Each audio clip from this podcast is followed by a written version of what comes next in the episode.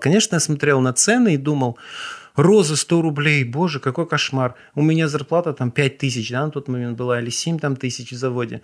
Я вот стану постарше, я построю теплицу, прям помню, буду выращивать розы, и они будут бесплатные. Ну, или хотя бы по 30 рублей. Вот, ну, понимаешь, такой фантазер, как это... да? Такой? Фантазер, да. Ром- романтичный фантазер вообще просто. Всем привет, меня зовут Романова Лена, это подкаст «Тыкать уже не модно». И вы не представляете, кто приехал ко мне в гости из Казани. Человек, которого я полюбила через экран, глаза которого горят и, мне кажется, оживляются женские сердца фермер, прекрасный человек, э, отец четверых детей, в общем, разносторонняя личность. Э, Рома Цвет — это его никнейм, а так Рома Соколов, привет, я счастлива, что ты у меня сидишь на полу и весь такой светишься. Э, в общем, привет. Лена, привет, всем привет. Ой, столько волнительных ощущений в теле, потому что зная о подкасте, слушая подкаст, вообще любитель подкастов, никогда не знал, как это из... выглядит изнутри, поэтому я вот здесь, и спасибо большое, что есть такая возможность поделиться, наверное, своим жизненным опытом и пообщаться. Вот. А когда ты обо мне рассказываешь и говорит, вот Рома приехал из Казани, я до сих пор понимаю, что два года прожив э, в ближайшем подказании, да, 50 километров от Казани живу я до сих пор, не могу так, я такой, я из Казани, я же вроде из Перми, знаешь, ну, то я есть как бы я, я какой-то такой интернациональный человек, который родился в Ленинграде, прожил на Урале всю сознательную жизнь и два года назад переехал в Казань, так что дитя мира.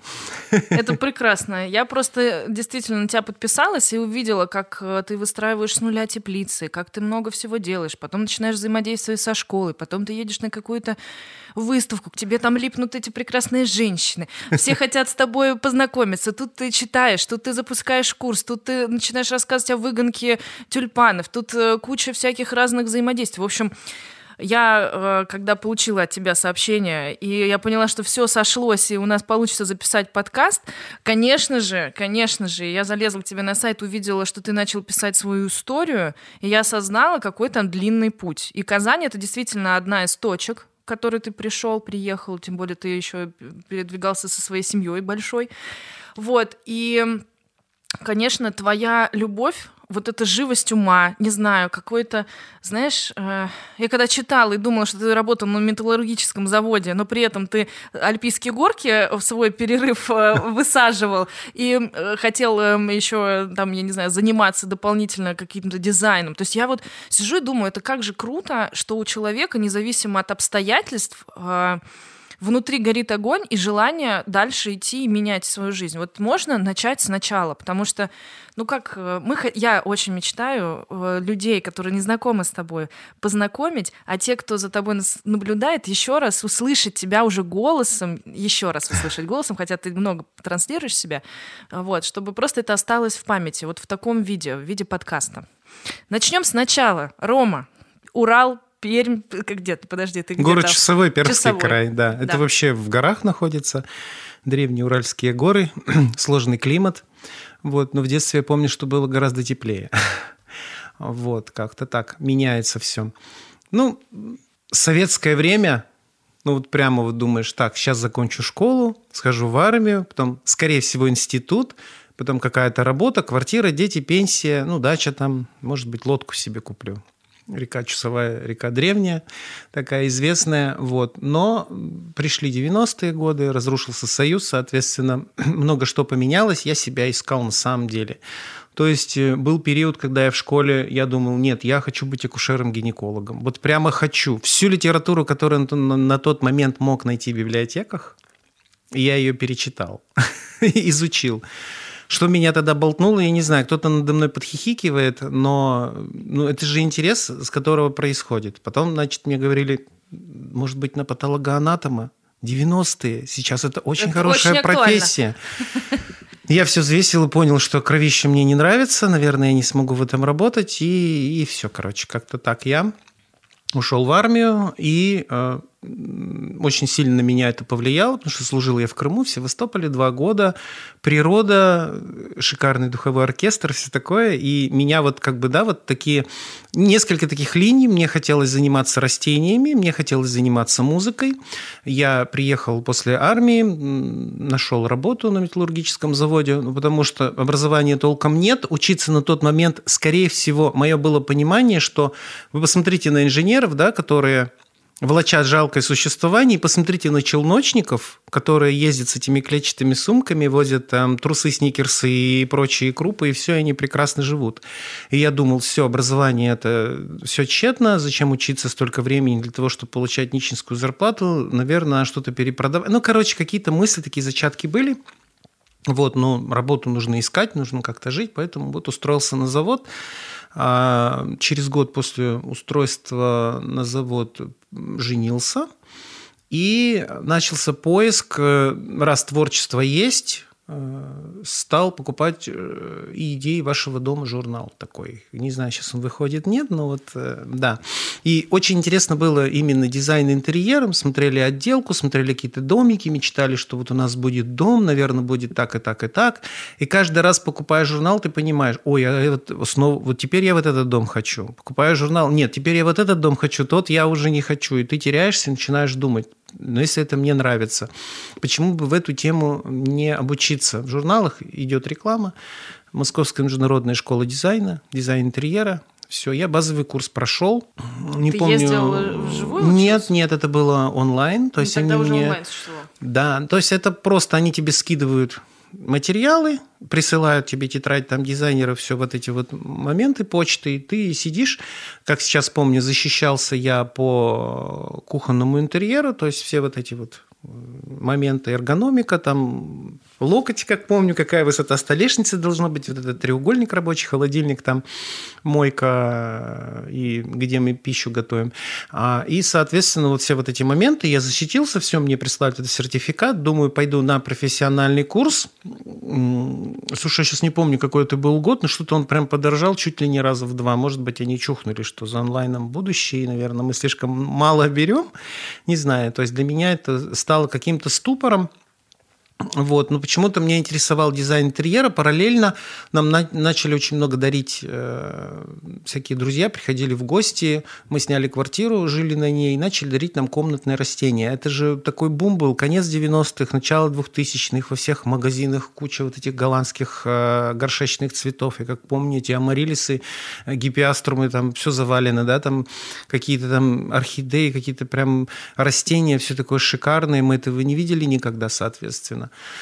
Вот. Для меня это была ответственность. Ну, как так цветок подарили, он же сдохнет. Хотя а, на тот момент э, супруга да, рассказывала всем, и, и все надо мной смеялись, что на тот момент, когда мы съезжались, я пришел с пакетиком, там минимум вещей, там и Библия, да, там, к примеру, была у меня с собой. А, а она от нее приехала, ну, жену с приданным взял, да, матрасы, подушки, одеяло, посуда, и куча комнатных растений. Говорил, зачем нам это нужно? Давай не будем это забирать. А там плющи, кактусы и вот эти большие розаны и гибискусы, которые у всех в квартирах раньше были в советское время. То есть я был против этого. Вот прошло буквально, может, полтора-два года, стал усиленно интересоваться растениями. Мне стало интересно. Мы там сеяли какие-то цветочки, покупали, что-то придумывали, но это все на таком любительском уровне достаточно было. Вот. А потом я тему Хисайон мне попался книга «Все о комнатных растениях». Я ее прям изучил и думаю, так, но ведь существуют еще какие-то растения, деревья, кустарники. Начал брать книги в библиотеке, сижу на работе в своем металлургическом и листаю. Потом библиотеки, интересно, наверное, удивлялись, что страницы пыльные. Вредное же производство. Но я как бы старался так сильно А ты в детстве тоже такой был? Вот въедливый, ходил в библиотеки, искал дотошно, а, дотошно до чего-то там докапывался? Вообще детство очень интересное, но на меня очень сильно повлияло была руководитель кружка, до сих пор, кстати, с ней общаемся, Таисия Андреевна, она кружок «Юные друзья природы». Там было все. Я сейчас думаю, может, моя многозадачность там зародилась, потому что какие-то козы, вороны, хомячки. А, мы ходили в походы, копали дикую вот эту вот лапчатку, ее корни, сушили, потом этим лечились. И, в общем, я, я на тот момент помню, что она нам давала огромный багаж знаний. Как трава вот эта растет лекарственная, как ее собирать, где ее накопать, как выжить в лесу, как развести костер. Но на тот момент мозг не мог воспринять как бы до конца это все понять, потому что прошло там лет 20, грубо говоря, и я такой думаю, блин, она же столько нам давала интересной информации, и мы с ней общались уже на эту тему, разговаривали, почему детский ум не мог это воспринять. Интерес у меня был, но сразу скажу, что это, наверное, история про то, что нужно детей поощрять, если они хотят чем-то заниматься, не нужно их давить в том плане, что мне вот хотелось, я, я маме говорю, я хочу посеять овес, гречиху, еще что-то. Вот там за канавой местечко, а там канава, болотистая местность, где мы жили, и за канавой, между канавой и забором, ну, сантиметров 70 ширина. И сорняки там, кочки. Естественно, все перекопал, там все посеял, у меня что-то взошло, что-то даже заколосилось. Это я точно помню. И она никогда этим местом не занималась. И помню, что на следующий год, когда я спросил, можно ли снова я посажу, она говорит, делать тебе нечего. Ну, то есть серьезного отношения к этому не было. Твоя задача какая? Дрова наколоть, воды натаскать, борозды там прополоть, картошку окучить, э, борозды засыпать там каким-то материалом, потому что ну, болото есть болото, приходится щебнем там чем-то пользоваться. То есть ты с детства работал на земле? Да, да, и вырос в частном доме. И я вообще не представляю, как жить в квартире. На самом деле мне, наверное, скучно, руки чешутся, поэтому да.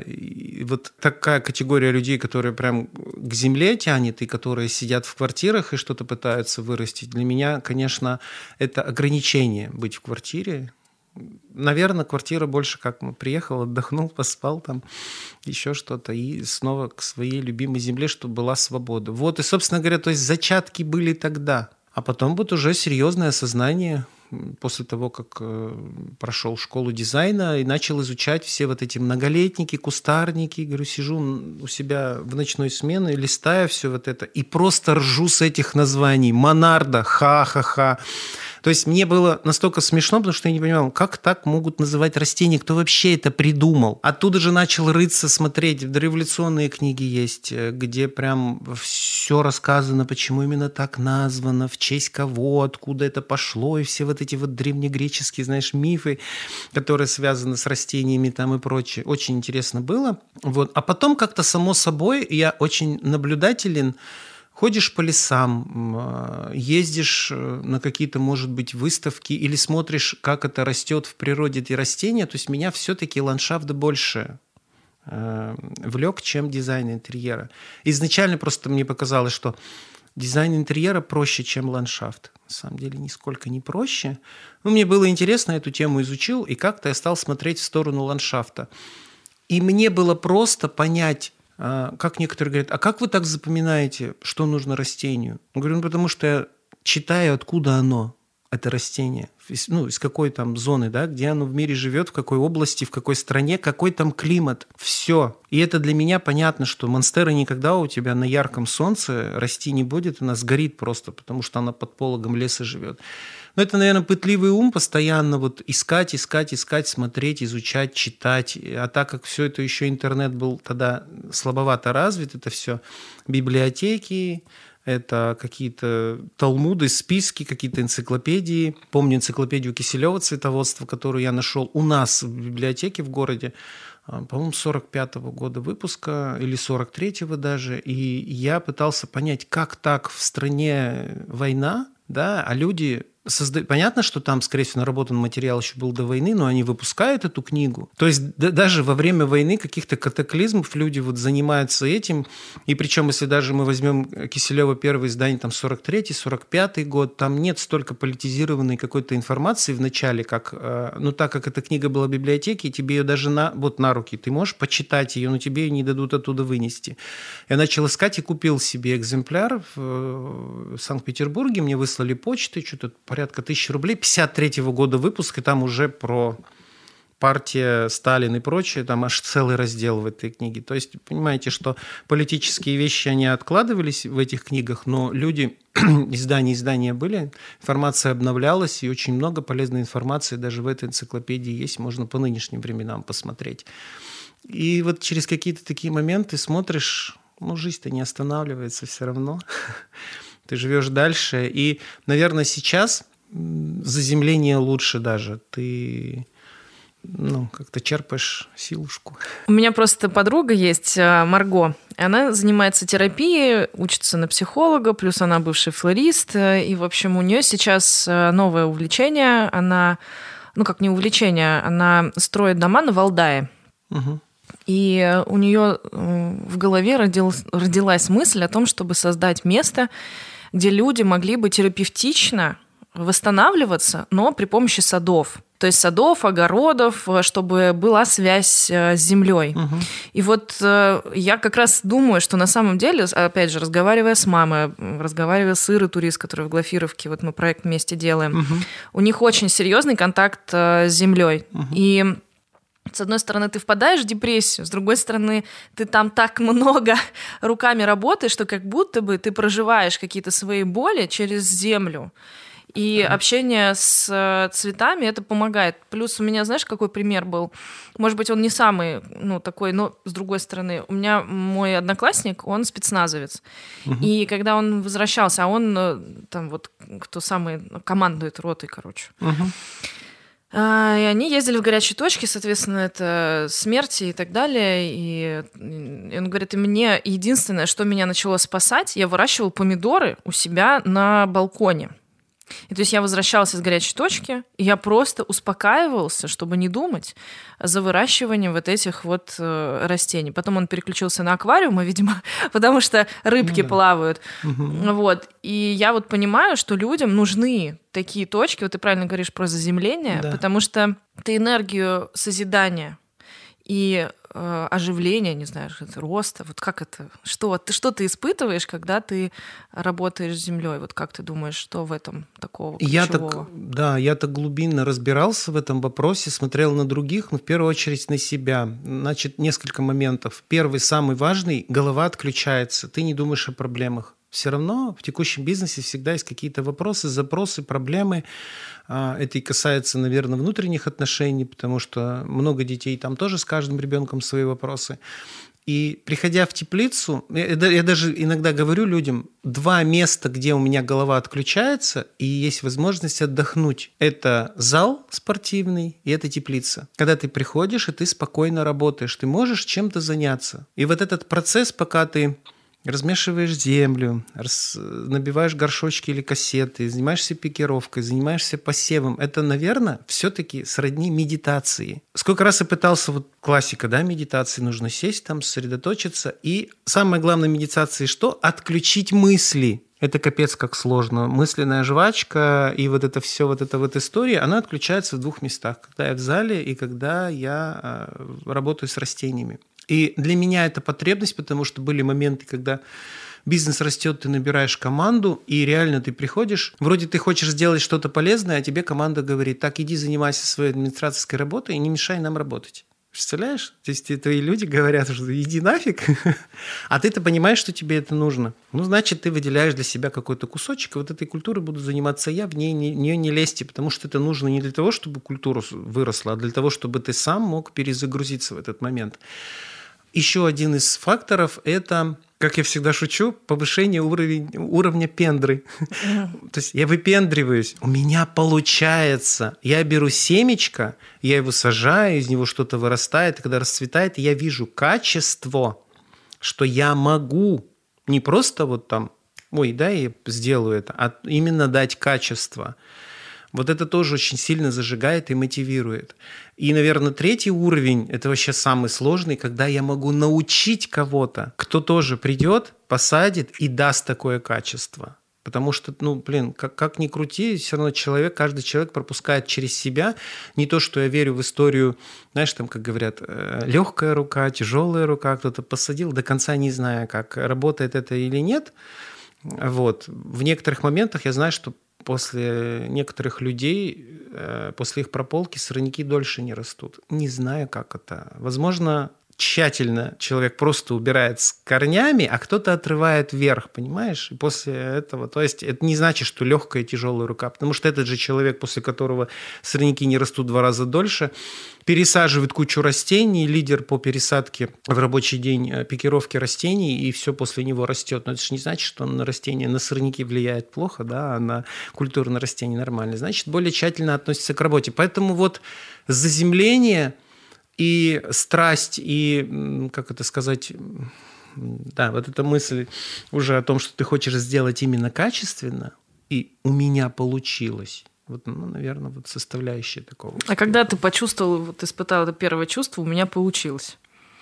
Вот такое яркое, что ты зажегся и понял, блин, что-то что произошло. Да, э, очень сильно повлияло то, что я в заводе стал заниматься участком при цехе, вот этим рабочим. Меня послали на выставку в Москву. Ну, расскажи, расскажи. Ну, ты так быстро все это просто, типа, начался за участком заниматься. Ну, да, там такая история была, что, в принципе, каждый год перекапывают, просят принести многолетние растения. Мне было просто смешно и жалко растения, потому что каждый год их снова перекапывают, снова просят принести многолетние растения. Я понимал, что это будет до тех пор, пока кто-то не будет ответственным за это место и скажет, здесь не копайте, здесь посажено многолетнее растение, хост, она еще не вылезла, не надо ее перекапывать, там, да, к примеру. И на тот момент, так как я интересовался уже ландшафтом, прочитал очень много книг, мне было интересно попробовать себя в деле, я пришел к начальнику и говорю, «А можно я буду за этим участком смотреть? Он говорит, да, конечно, пожалуйста, как бы без проблем. Вот. И пошла вот эта вот история, что надо найти какие-то кустарники, надо что-то привезти. Зарплата небольшая. На тот момент двое детей уже было, да. И я такой думаю, что же, как же это вот, вот это все. Ну, короче, где-то кто-то какие-то черенки мне давал. Где-то, значит, я ездил кустики выкапывал. Все компоновал. К сожалению, не сохранилась фотография, потому что жесткий диск как-то канул в лету, и вместе с ним информация. Но отголоски того времени остались там в каких-то газетных вырезках, журналах и прочих моментах. А, мне было очень интересно, несмотря на то, что вредное производство, мы засыпали пылью не только территорию металлургического завода, но и, соответственно, старые части э, города и роддом. И первый вздох малыши дышали. Металлическими опилками? Не, не металлические, а да, такая пыль мелкая, потому что она была на улицах, и все на тот момент не было таких очистых сооружений. И вот когда все твои труды заваливают пылью, ну, у тебя энтузиазм, ты все равно сажаешь, ты ищешь, подбираешь элементы, и когда приезжает комиссия, которая объезжает все участки и дает какие-то там призовые места и небольшие деньги, как помню, что-то 2000 рублей, по-моему, мне дали, и я их потратил на новые растения.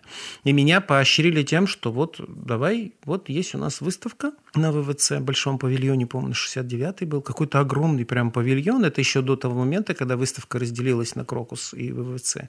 И когда ты туда приезжаешь, и ты видишь вот эти растения, ты видишь, в чем бы... Я же, понимаете, такая капуша, мне надо вот везде залезть, посмотреть. А как вот оно не... О, петуния, стенд. А, какая петуния. Нет, я залезу, посмотрю, какая у нее корневая система, в чем она сидит какой там грунт даже, да, может быть, какая сортосерия. Ну, на выставках часто подписывают сортосерии, что-то ты пишешь. Вот. Но первая выставка для меня реально была как обухом по голове. Я наблюдал эту же картину на девчонках. На следующий год я взял с собой девчонок, с которыми мы планировали делать бизнес совместный. Я же набрал команду, мы придумали название «Сады Урала». «Сады Урала». Прочувствуйте, да, прочувствуйте всю вот эту вот историю. И я повез их на выставку. И я наблюдал за ними, и я понимал, вот ровно год назад я выглядел так же. Такое впечатление, что кирпичом по башке ударили человека, он ходит с выпученными глазами, с открытым ртом, постоянно вертит головой и бездумно собирает все рекламные проспекты, брошюры, каталоги, все гребет, потому что домой мы ехали, мы даже метро на эскалаторе проехать с этими сумками, клетчатыми сумками, и бегаешь их покупаешь, чтобы всю эту литературу сложить и увезти домой. На тот момент я понимал, что первый год я точно так же себя вел, что когда я сел в поезд и начал рассматривать, что я собрал, я думаю, блин, надо было к этому подойти, к этому, а еще к этому и к этому. Думаю, ну, следующий год я подготовлюсь. Я заранее посмотрю план выставки, посмотрю участников и ко всем подойду. И я стал подходить, и я увидел одну интересную вещь. Люди идут на контакт. Неважно какого они уровня. То есть для меня же казалось тогда, допустим, компания Greenline, она первая у нас стала работать, да, в России, завозить импорт, и они прям были крутые. Для меня это образец какой-то там, я не знаю, небожители каким-то, как, как э, прям вообще какие-то люди. И к ним подходишь, и они открыты, они разговаривают. То есть нет такого, что мальчик, ты кто такой, иди отсюда, да? Теперь я понимаю, да, что это лояльность, может, это твой будущий клиент, но это все как-то, знаешь, вот сейчас разговаривать языком бизнеса не, не очень хочется, я свое восхищение выражаю. И вот эти поиски у меня начались, и я стал искать, искать, искать. Параллельно у нас завод очень сильно э, озеленялся, то есть возле всех цехов сносились старые здания, убирались какие-то дореволюционные там железнодорожные пути, все сносилось, все газоны, альпийские горки. Все это было массово, формировалась площадь центральная, высаживались цветники, различные культуры. Ты все это видишь перед глазами, естественно, тебе хочется это повторить. И параллельно общаясь э, с агрономами в городе, говорю, почему у нас на рынке не продают кассетную рассаду? Почему все вот это вот капонина из ящиков бабушки, знаешь, когда там петуния там редком насеяна, или там бархатцы, и еще вот классическая картина, к ним человек подходит, я рядом стоял, торговал, а мне низенькие нужны бархатцы, у вас низенькие? Да, низенькие, дочка, а бери, продает. Через три минуты подходит человек, мне высокие нужны под метр на задний план. Бери это высокие и продает то же самое. Я понимал, что мне хочется дать рынку качественный товар. Я на тот момент даже не думал, продам я это, не продам, кому это нужно. Разговаривал с агрономом, она говорит, у нас никогда в городе не пойдет кассетная рассада. Это дорого, люди брать не будут. Я такой думаю, почему не попробовать-то? Нужно взять и попробовать. А сады Урала – это как раз вот про это направление. Ну да, мы прям, знаешь, это такая была... Нас было, по-моему, четыре человека, я и еще девчонки. И я же прошел курсы по бизнесу. Потом изучал вот эти все истории, а, скупал а, журнал, журнал, по-моему, был «Секрет фирмы», коммерсант его Я прошу прощения, то есть от момента, как ты, значит, создал свою альпийскую горку, поехал на... Это все было одновременно, Ну, то есть я ты говорю, понимаешь? что то есть, в течение года человек уезжает на поезде с этими клетчатыми сумками, с брошюрами, проходит курс по бизнесу, придумывает, что все было, знакомство да. с агрономом. То есть это все таки видимо... Я вот иногда думаю, что бывает так, когда ты чувствуешь, что это твое, свое, все как будто бы легко так складывается. Ну, если не да. легко, то просто органично складывается. Да. И, да. и люди еще нашлись. Видишь, девчонки какие-то. Есть какой-то эффект, я не помню, как он называется. Вот у меня был такой эффект. Я купил себе первую машину, Ладу Калину. И когда ты начинаешь ездить на ней по городу, ты такой, я что-то не понял, что все одновременно купили калины, что ли? Ты замечаешь эти калины. Почему? Да потому что ты раньше на них внимания не обращал. Это не значит, что все, все внезапно это купили. И мне кажется, вот в, этой, в этом случае работает эта же история. То есть ты чем-то занялся, и, как говорят, сама Вселенная дает тебе знаки, помогаете. Почему? Да потому что ты в эту тему погружаешься, и ты понимаешь, что на самом деле мир-то дружелюбный. И на самом деле путей и возможностей открыто очень много. Стоит только шагнуть, сделать хотя бы шажочек. Да, это было все параллельно. Я начал играться в бизнес, играться. То есть это было, была какая-то игра. У меня, в принципе, все всегда играючи вот такое. Мне это интересно.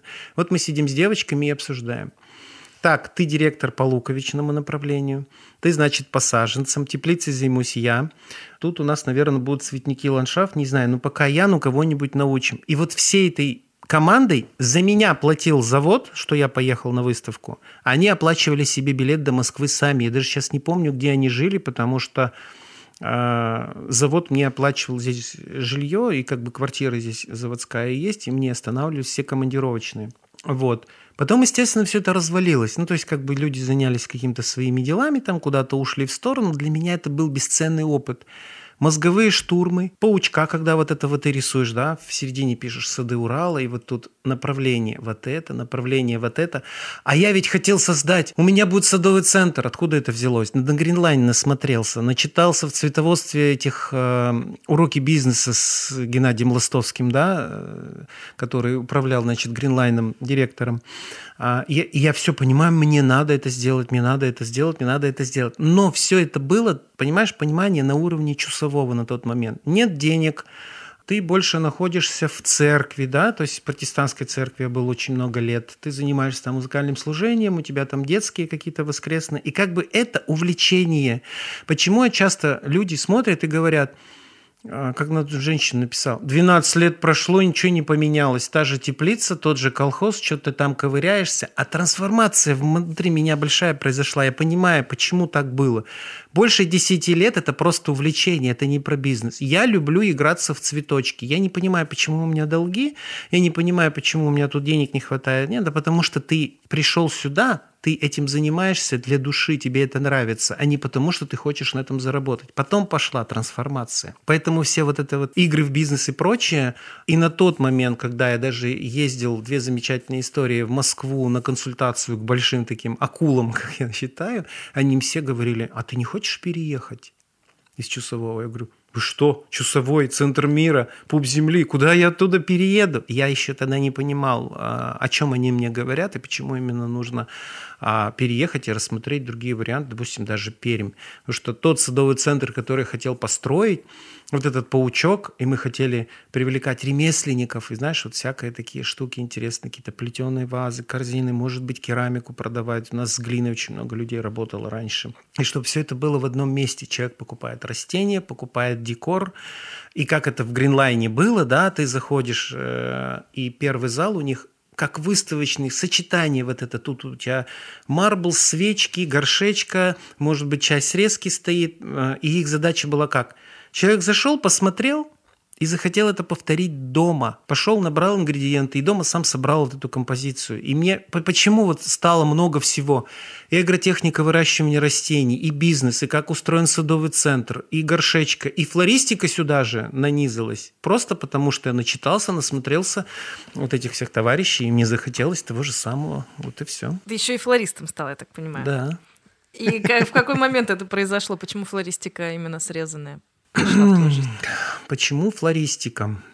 Ой, такая интересная история э, с тем, что я очень долго, мне кажется, года 3-4 ходил по всем цветочным нашего города, общался со всеми флористами. Я прям такой рубаха-парень, всем друг, что кардинально изменилось после того, как я открыл свой магазин. Надо понимать, ну, да? Маленьком, короче, да, маленьком городе. И они почему-то все подумали, что все эти годы я ходил, втирался к ним в доверие – узнавал поставщиков, цены и все такое. А мне было наплевать, мне было интересно общаться с людьми, смотреть, как они... Мне, в принципе, наверное, больше интересны были а, флористы как личности. Мы обобщались обо всем на свете. Не то, что я приходил и говорю, как же божью коробку, коровку-то на цветочек приклеить. Меня это не интересовало. Конечно, я смотрел на цены и думал, розы 100 рублей, боже, какой кошмар. У меня зарплата там 5 тысяч, да, на тот момент была, или 7 там тысяч в заводе. Я говорю, вот, вот 100 рублей, я вот стану постарше, я построю теплицу, прям помню, буду выращивать розы, и они будут бесплатные ну или хотя бы по 30 рублей. Вот, ну, ну понимаешь, такой фантазер, это... да, такой? Фантазер, да, ром- романтичный фантазер, вообще просто.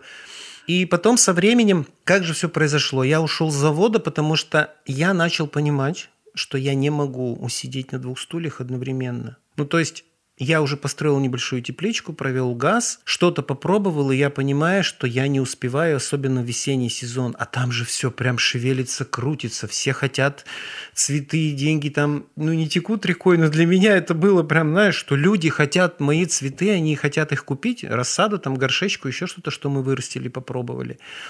Вот, думаю, надо уходить. И подвернулся случай, один из богатых товарищей в нашем городе говорит, вот у меня загородный участок, надо оформлять, займешься? Я говорю, ну давайте попробуем. На тот момент я уже пробовал себя в ландшафте, там у магазинов что-то оформлял, ну, такие небольшие входные группы, там, кустики посадить, мраморную крошку насыпать, которую в Москве видел на ВДНХ. Еще какие-то отсыпки доступные, там, шишки сосновые из леса, и вот это все сочетание друг с другом, живые изгороди. И я два года проработал у него. Вот. Конечно, все было в розовом цвете для меня, что мы будем сажать. Я попросил хорошую зарплату. Я помню, когда он согласился, я прям так улыбался. Думаю, я сейчас не сдержу улыбку, что мне дают хорошую зарплату. Что значит хорошая зарплата? В заводе я получал 14-15, у него попросил 20, и он согласился. А 20 это было грязными, соответственно, за вычетом налогов, ну, там на руки, ну, 18, наверное, выходило. Короче, в принципе, то же самое, но для меня был опыт в том, что ты, все, ты работаешь, тебе дают работников, школьников лет 13-14. У тебя есть гектар, боже мой, какой кошмар, там столько глины и всяких проблем. Но это была школа жизни на самом деле, потому что мотаться каждый день час туда, час обратно на этот загородный участок. Иногда я там оставался. Все это высаживать, контролировать процесс, заниматься закупками, это было просто, не знаю, это было интересно. Это, наверное, самый мой большой участок, когда вы прям взять и гектар там попытаться сделать. Мы так до конца его нормально и не довели, потому что у нас там начались конфликты ему хочется экзотики, экзотика не зимует. Я ему говорю, нужны простые культуры. Ну, в общем, как-то мы так тихонечко потом разошлись. Но жить-то на что-то надо – на зиму тебя никто не устраивает, э, начались все вот эти кредиты, кредитные карты, детей чем-то накормить, знаешь, и ты начинаешь думать, что же делать. Отсюда появился тюльпан, потому что зимой он кормит на 8 марта, ты а можешь теплица была, поэтому заработать. ты мог ее... Конечно, мы в теплице вот выращивали только рассаду весенний период, я даже не помышлял о тюльпане. А потом думаю, почему бы не попробовать? Это с первого раза получилось? Да, но зацвели они 9 марта. Ой-ой. Вообще такая смешная история, я же не зря прикалываюсь. Я говорю, в Советском Союзе были такие, знаешь, э, бытовые проклятия. Чтобы ты жил с тещей, чтобы ты жил на одну зарплату, и агрономическое проклятие, чтобы у тебя тюльпаны 9 марта зацвели. Это такая вот такая история, знаешь, что-то мы там сделали неправильно, не вовремя достали, но, слава богу, они все ушли. То есть я тем же друзьям, с кем я общался, флористам, их отдал, и все купили до единого единого, что для меня было прямо таким, наверное, шоком, что я сказал, ну все, все, ну сейчас все, кому уже нужны тюльпаны? Ну вот они ушли. Они, они продались, я понял, что нужно подкорректироваться, увеличиваться, что-то нужно делать. И вот зиму переживать. То есть я познакомился с Ижевском, через э, мою же агронома, которая в заводе работала, они закупали всю рассаду в Ижевске. Очень крупный там тепличный комбинат, и она мне пару раз туда взяла. Это шок номер два после выставки в Москве, когда ты ходишь а там огромные, да, площади? Там огромные площади, 6 гектар, что ли, закрытых, закрытого грунта. У них была самая лучшая гербера в России на срезку, то есть это посмотреть только, как это выращивается. Очень много горшечки на 8 марта, еще что-то. В принципе, вот они еще явились толчком, потому что я понимал, они могут, почему я не могу. Да, у меня небольшие площади, но я могу просто взять и то, что делают они, делать я – так я вырастил первую свою рассаду кассетную, вышел на... А, мы начали от них возить эту кассетную рассаду. Думаю, давай-ка я попробую, что буду сейчас выращивать, что-то придумать. Я выращиваю небольшое количество, но в основном мы все возили с Ижевска. Просто рейсы, это в одну сторону 500 километров. То есть тысячу километров за день нужно проехать, привезти товар, выйти на рынок. И все ходят с такими глазами, вау, Потому что рядом стоят бабушки с теми же ящиками, ничего не цветет. Ну, практически ты челночник, но Конечно, только не со сникерсами, да. а с кассетными рассадами. Да, 90% товара, который мы продавали в основном на рынке, э, ну, где-то кому-то развозили, использовали в наших объектах озеленения возле магазинов там и частных, это была ижевская продукция. 10% было нашей. Ну, продавать ты сам умеешь, я так понимаю. Ну, мне тяжело продавать, но мне очень нравится общаться с людьми. Это, наверное, немного недостаток, потому что иногда затрешь с человеком там, а три человека еще стоят, ждут, когда ты закончишь. Ну, со временем ты учишься этому все равно. Но для меня было изначально продавать как-то стыдно. То есть я работал еще в заводе, привозил какие-то маленькие комнатные хвойники, а с тепличного хозяйства в Перми вставал возле дорожки, там, где все бабушки стоят. Мне было так стыдно. Думаю, капец какой-то. А еще ходят мимо мои коллеги с работы и говорят, ты что стоишь-то? Про? Ты давай, ты лозунги кричи. Что толку, э, а нет, что ходить по рынку без толку, купите скорее елку. И хихикают надо мной, что, как бы, знаешь, мне смелости-то не добавляло. Но люди интересовались, общались. То есть я понял, что есть такая каста людей, которые вот улетевшие, им надо вот прям проникнуть в суть, что это такое, как оно зимует, как растет, сколько стоит, есть ли еще, а есть ли другое. И я понял, что я погрузился прям в какой-то мир. То есть есть мир на выставках, где все выставляются, бегают, носятся. А еще перед выставочными павильонами была очень большая зона продажи. Я видел, как с машин торгуют за безумные деньги а, какими-то невообразимыми растениями разных форм расцветок и с корнями, и без корней, и луковицами, и саженцами и прочим, я думаю, блин, но ведь это ну, что-то в этом есть. Значит, есть люди, которым это нужно. И они оказались, что в моем городе они существуют. Потрясающе. А как э, жена относилась к твоему увлечению? Она разделяла твою э, такую любовь? А, вообще интересно, да. По первости не было у нее, наверное, веры в то, что это будет кормить. Вот. Но, наверное, так как мы, может быть, привыкли жить как-то так, ну, не то чтобы впроголодь, ну да, тяжело было первое время. Еще мы оба были прям такие выцерковленные люди в том плане, что музыканты, все там, сплошные репетиции какие-то, это все, это вот тоже такой пласт жизни большой, интересный, и ты больше этим увлекался. Но в свое время она почувствовала такое, что она должна мне помогать, и пошла учиться в сельхозакадемию на агронома. Но так как там изучают трактора, лопаты, посевы зерновых и все такое, первое время мне ее приходилось учить, потому что я очень много ездил по тепличным, общался с агрономами, интересовался всем, стабильно ездил на выставку, скупал все журналы, приусадебное хозяйство, цветоводство, изучал на тот момент весь доступный материал по агротехнике растений и учил ее. То есть на, на, на это ушло, наверное, года 3-4, а потом она уже больше у нее сила-то в том, что она как бы агро, агро, не агротехника, а агрохимией занимается. То есть чем подкормить, чем обработать, я больше организации процесса и туда идем, вот это берем. Вот, она больше. То есть на, у вас семейная получается? На подкорм, на подкормке. Ну, семейные, просто мы сейчас вместе не живем, уже пути немножко разошлись, поэтому у нас такая история. Понятно. Ну а когда вы делали это все, вот все-таки четверо детей, получается, вся ответственность на тебе. Мне кажется, это так э, сложно, при том, что ты понимаешь, что ты кормилец, вот, э, чувствуешь уровень ответственности за всех своих членов семьи. Тем более, я ну, просто мы сейчас записываемся на кухне, на самом деле сидит Юля, да. дочка, с которой приехал Рома в Москву. И э, это на самом деле очень удивительно слушать диалоги их, потому что они общаются очень близко и на равных, и по-взрослому, скажем так. Mm-hmm. И я понимаю, что это контакт, который был установлен. И, и когда ты говоришь, что у тебя воскресные дни с детьми, возможность общения, то есть я так понимаю, что у вас этот контакт, он все-таки ну, как бы от тебя исходил. Все-таки ты папа, который общаешься. У меня такого нет общения с папой. Ну, мне интересно с ними проводить время. И на самом деле даже вот э, сейчас, в силу причин из-за того, что я переехал, я меньше вижусь с младшими, я, конечно, ну, переживаю из, из этой всей ситуации, скучаю, но тут больше, наверное, какие-то личностные моменты, которые к работе не относятся. Но контакт хорошо установлен, потому что когда есть достаточно такая религиозная мама, сильно религиозная мама, и отец, который учит, наверное, жизненному примеру, потому что отец разносторонний, в разные темы вхож, ему интересна эта тема, и он учит, в принципе, всегда детям говорил, все анализируйте, чтобы вам информация не приходила. Не то, что я против религии, против каких-то установок, но я больше говорил, ребята, Ваша задача анализировать любую информацию, все подвергать анализу, искать другие источники информации для того, чтобы развиваться. Потому что ну, был пример нехороший даже в плане вот, э, нашей протестантской церкви, что был достаточно сильный контроль, и я потом оттуда вышел. Ну, то есть я понимал, что дальше развития там не вижу, и в музыке точно так же.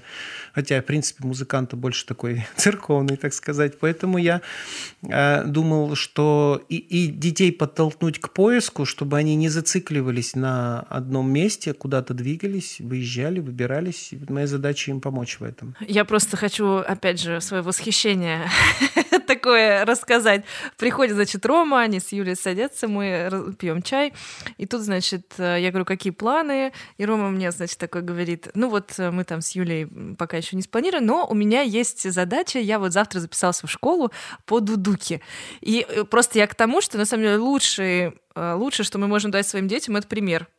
Ну да. Вот, и я просто сижу и думаю, это же нужно было таким человеком родиться, разносторонним, что эм, помимо того, что на 4 дня приехал в Москву отдохнуть вроде хочется, но отдых это не только про там по кафешкам погулять, по экскурсиям, но еще пойти и поучиться. И я прям под большим впечатлением, потому что человек, который приезжает и говорит, я вообще фермер, я много что там делаю, сейчас запускаю там продукт, сейчас у меня еще, еще что-то там планируется, тут я хочу на дудуке научиться играть. И я думаю, боже, как это это круто. Я не знаю, какой восторг у вас это вызывает но я как ребенок сижу, сейчас радуюсь за Рому. Вот, за детей, потому что это прекрасный пример, может быть, не сегодня, а завтра это будет э, ну, таким опорным пунктом, потому что так можно и так нужно, и я думаю, это здорово. Тут прям такие серьезные моменты, да.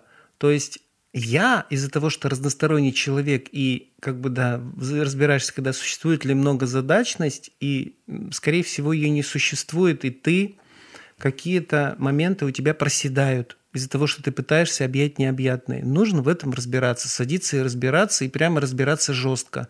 Для меня очень большим примером и пониманием стало того, что из-за того, что мы люди такие творческие, настолько вовлечены в процесс, что мы можем бесконечно им заниматься и не замечаем, когда наступает выгорание – я понимаю, что нужно себя вытаскивать за уши и заниматься другими практиками. Зал, массаж, бассейн, баня, йога, не знаю, там салон красоты.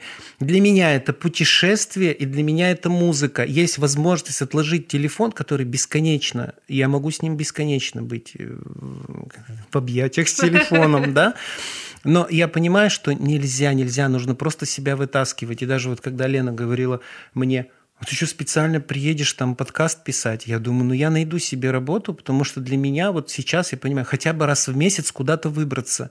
Либо командировка, либо какая-то поездка, просто выдохнуть, также пообщаться с людьми. А для детей важно, наверное, такое понимание. Мы с ними тут общались, они приезжали ко мне летом, старшие, и мы с ними общались. Я говорю, как вы вообще меня со стороны видите? Мне интересно. Вот ваш отец такой, наверное.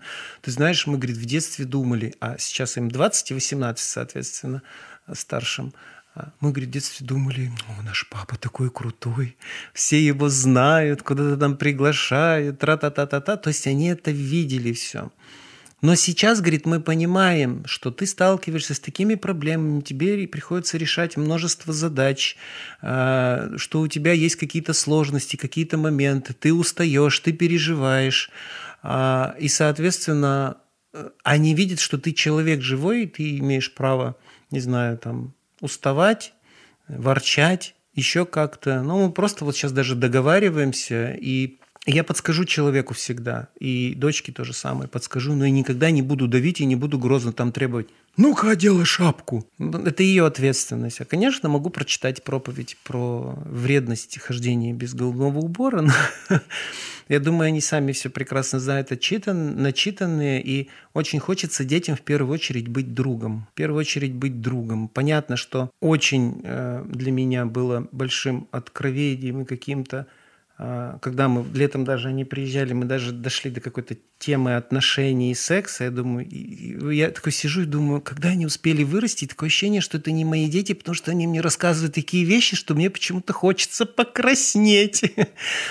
Но то, что есть открытость и есть понимание, когда в критические моменты какие-то моменты бывают, они не могут позвонить маме об этом сказать. Они могут позвонить мне, мне об этом сказать. И я знаю, они знают, что я им помогу, выйду на связь, но я сразу же говорю, ребята, давайте как-то самостоятельность. Я понимаю, что да, я могу вас там содержать, кормить, что-то оплачивать учебу, еще что-то, но нужно двигаться, стремиться вперед и чего-то добиваться самим. Они творческие?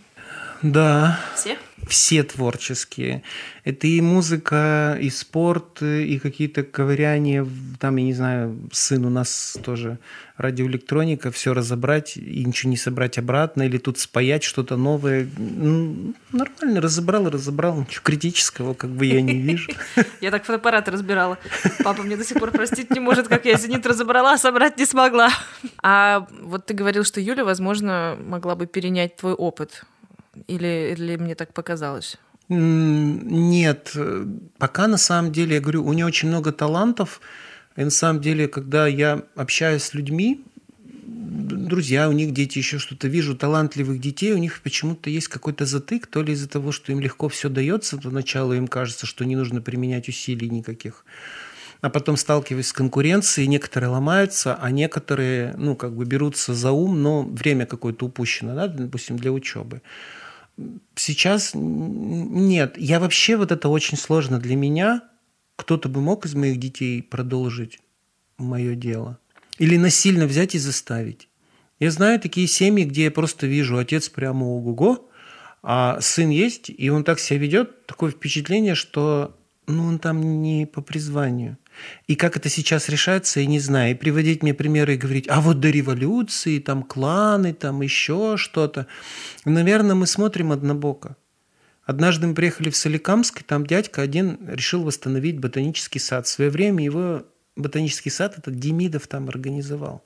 И так как Соликамск был важнейшим а, узлом сообщения в то время, это, наверное, 18 век, а, через этот город приезжали, не знаю, всякие путешественники, которые открывали там Дальний Восток, вот это все, Ледовитый океан, и все, естественно, у него была возможность получать отовсюду вот эти черенки, семена.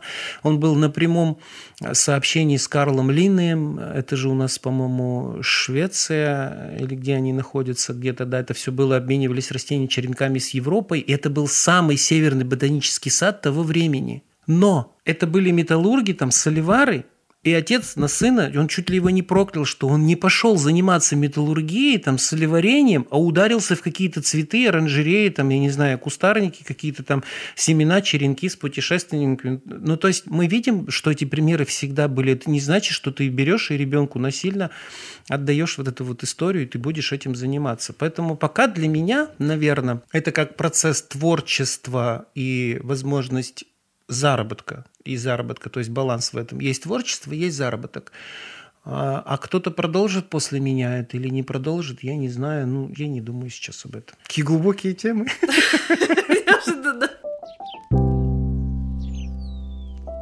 А вот давай вернемся к тому, что все-таки ты открыл э, магазин свой собственный, стал флористом. Ты, Ты сам про там... флористику. Угу. Ну, э, это просто один из частей, к которой мы вернемся, чтобы да. потом э, линейно отправиться да. в Казань и Ой, совершить да. путешествие. Потому что это все равно часть пути. Да, то есть, когда ты э, как мне однажды друг, бизнесмен, у которого зоомагазин и парикмахерская, сказал, Ром, ты, наверное, чем-то не тем занимаешься, почему у тебя денег нет? Я говорю, представь, что ты открываешь свой зоомагазин или свою парикмахерскую только с апреля по ноябрь а потом полгода ты закрыт. Далеко ты уедешь. Он меня понял, что сезонность бизнеса влияет. И он говорит, может быть, чем-то другим заняться. Я просто говорю, нужно внимание, нужно понимание, что же я должен делать, чтобы зиму пережить. Вот сейчас для нас, вот для всех, для фермеров, не знаю, для всех, кто занимается растениеводством, зима тяжелое время. Нет дохода в это время. Естественно, поиск. Вот тюльпаны, это мы также таскали горшечку из Ижевска, возили и продавали. Просто арендуешь место в торговом центре, 2 квадратных метра, ставишь стеллаж, садишь девочку, ставишь горшечку и продаешь. Так как нет такого качества и, и можно было хорошую наценку делать, мы вот и со временем мы думаем, надо магазин открывать с букетами. А я со срезкой вообще никогда не думал, что это. Я получил розы, я говорю, боже, они умерли.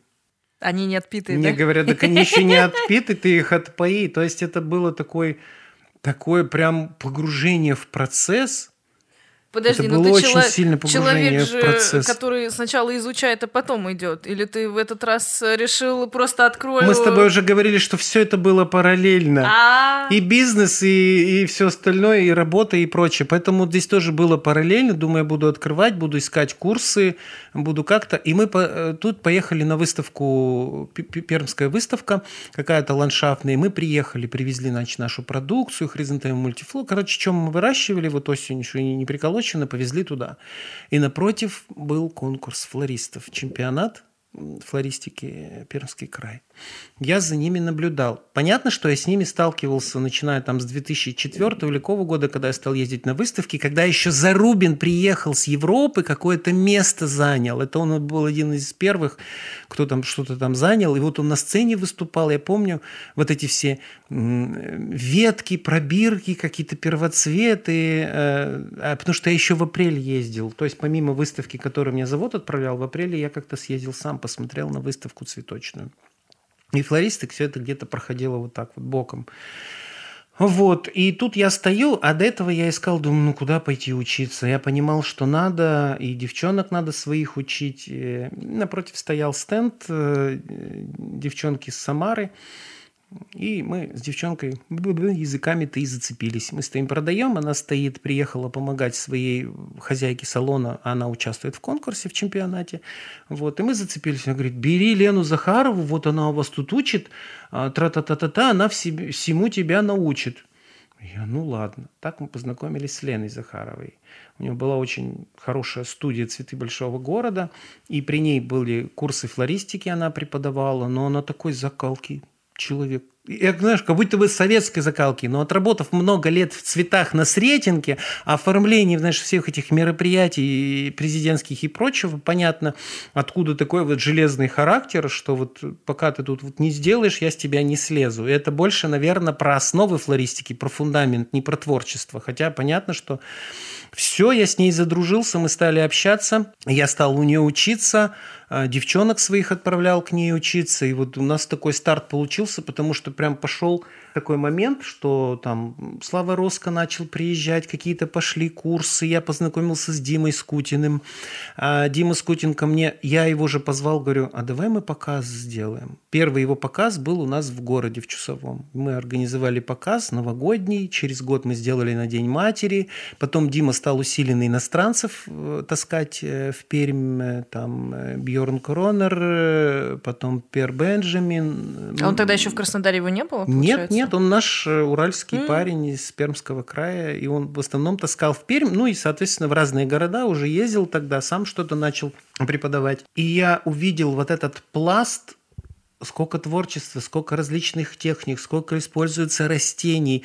Мне кажется, я за год был на стольких семинарах, а еще я же я был просто, как бы нет денег заплатить. Мне говорят, так, везешь тысячу веток березы, везешь иву, везешь камыш, везешь еще что-то, ты все вот это вот забиваешь арендованную машину вот этим огромным количеством природного материала, приезжаешь, ну и раз ты это все привез, тебя допускают к телу, ты учишься. Вот. И я за несколько лет прямо ну, столько вот этих всяких моментов, и все, мне даже, наверное, перенасыщение началось, потому что когда мне потом люди звонили и говорили, а что у нас семинар, там вы приезжаете, наверное, еще как-то, вы знаете, говорю, я даже 80% из того, что я познал, я еще даже не применил в работе, и можно я пока отдохну? Вот. И мы очень сильно шагнули во флористике, и так как привлекали внимание в городе, букеты на каркасах, еще что-то, постоянно выходили на выставки, на ярмарки, показывали наши букеты, привлекали таким образом трафик в наш магазин, вот это так и развилось. Отсюда же и пришел интерес, думаю, ну как так, иностранцы приезжают, говорят, у вас такая богатая природа, выходи в поле, режь не хочу, и у нас условия это такие. Мне кажется, у них в Европе не все можно прям так пойти в лес и срезать, чтобы тебе не сделать. получить по, да, по одному месту. А у нас все достаточно открыто, и мы начали с природным материалом работать. Очень много работали с природным материалом. А, естественно, конкуренты наши над нами похихикивали, потому что, ну как такой пижма в букете, ну какая-то жесть. Прошло, наверное, года 3-4, захожу к ним в магазин, смотрю, пижма лежит на столе. Еще такого не очень качество, знаешь, поклевал ее кто-то, ну, что собрали, то собрали, короче. Мы-то уж доки там, знаешь, собирать самый чистый материал, где там надо мной даже друзья мои смеялись.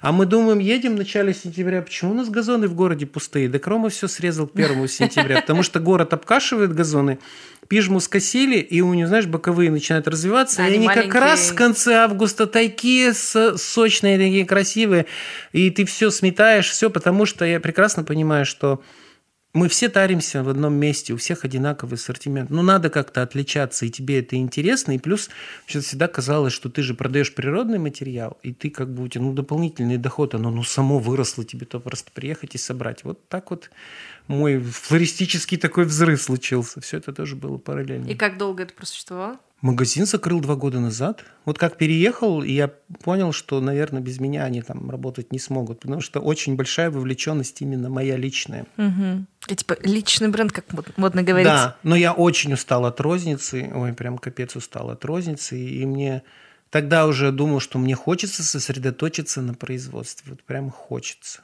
Спокойно, Земля тишина, хорошо, да, никаких раздражающих тебя людей – вот так вот.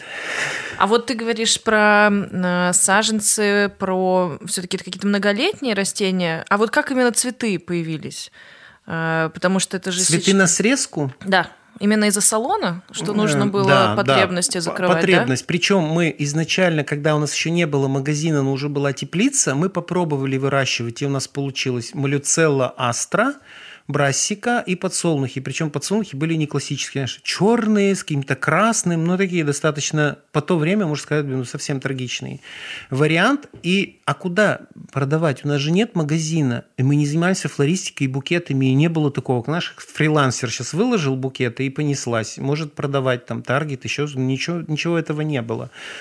И мы, естественно, предлагали флористам Привозишь в магазин, все это стоит, они говорят, не, не продается, никому не надо. Даже для себя, когда мы открылись, это я помню, мы открылись в цокольном этаже торгового центра, и кто-то из девчонок в сезон притащил дельфиниумы, гладиолусы, лилии обычные садовые. Люди ходили и говорили, фу, нам это не надо, бабушкины цветы, знаешь, вот это вот Дельфиниум? излюбленное. Да, да. Нам это не надо, короче, дайте нам. И я тогда думаю, я, я зарекся, чтобы я когда-то выращивал, да кому это надо? И по факту, получается, я прощелкал года три, когда можно было бы учиться, изучать, смотреть, отслеживать, втирать клиентам, что это круто, это свежий цветок, вы посмотрите, факт, ну, вся вот эта вот история. И, соответственно, года три, потому что я просто не смотрел и не дышал в эту сторону. А новый виток пошел, потому что Дима же Скутин вовлек меня в преподавательскую деятельность. В первую, первый самый семинар я проводил у него в ботанике в Краснодаре. По, по, по классу какому? По тюльпану mm. и по теплицам. То есть, как организовать теплицу и все эти, что там выращивать, как на этом заработать. И выгонка тюльпана к 8 марта. Это вот такой двухдневный такой семинар. Через Диму уже на меня вышла Лейсян, в Казань, я полетел в Казань, и там читал эту же самую историю. Приехали люди, я понимаю, что есть востребованность. И уже на тот момент меня не было в Инстаграме, у меня хорошо работал контакт в нашем городе. То есть все через контакт. Рассада продается. Ландшафтный дизайн вообще не требует никакой рекламы, потому что были уже сделаны участки, и вот это сарафанное радио работало так, что очередь там на весь сезон вперед. Вот. А, и вот это все, вот это все. И при этом ты и ландшафт у тебя, и теплица, и магазин, и ты без денег. Думаешь, хрень, что происходит-то вообще? Ну, потому что ты, не, ты, ты живешь вот в этом 10 лет без выходных и отпусков. И это я говорю не, не то, что негативно, вот, вот, вот я вот такой вот был, мне надо было заработать. Нет, меня перло просто от этого. А потом в один прекрасный момент я понял, что, блин, что я делаю не так. Работаю много, выходных отпусков не вижу – и денег нет, еще долги какие-то, надо с этим разбираться.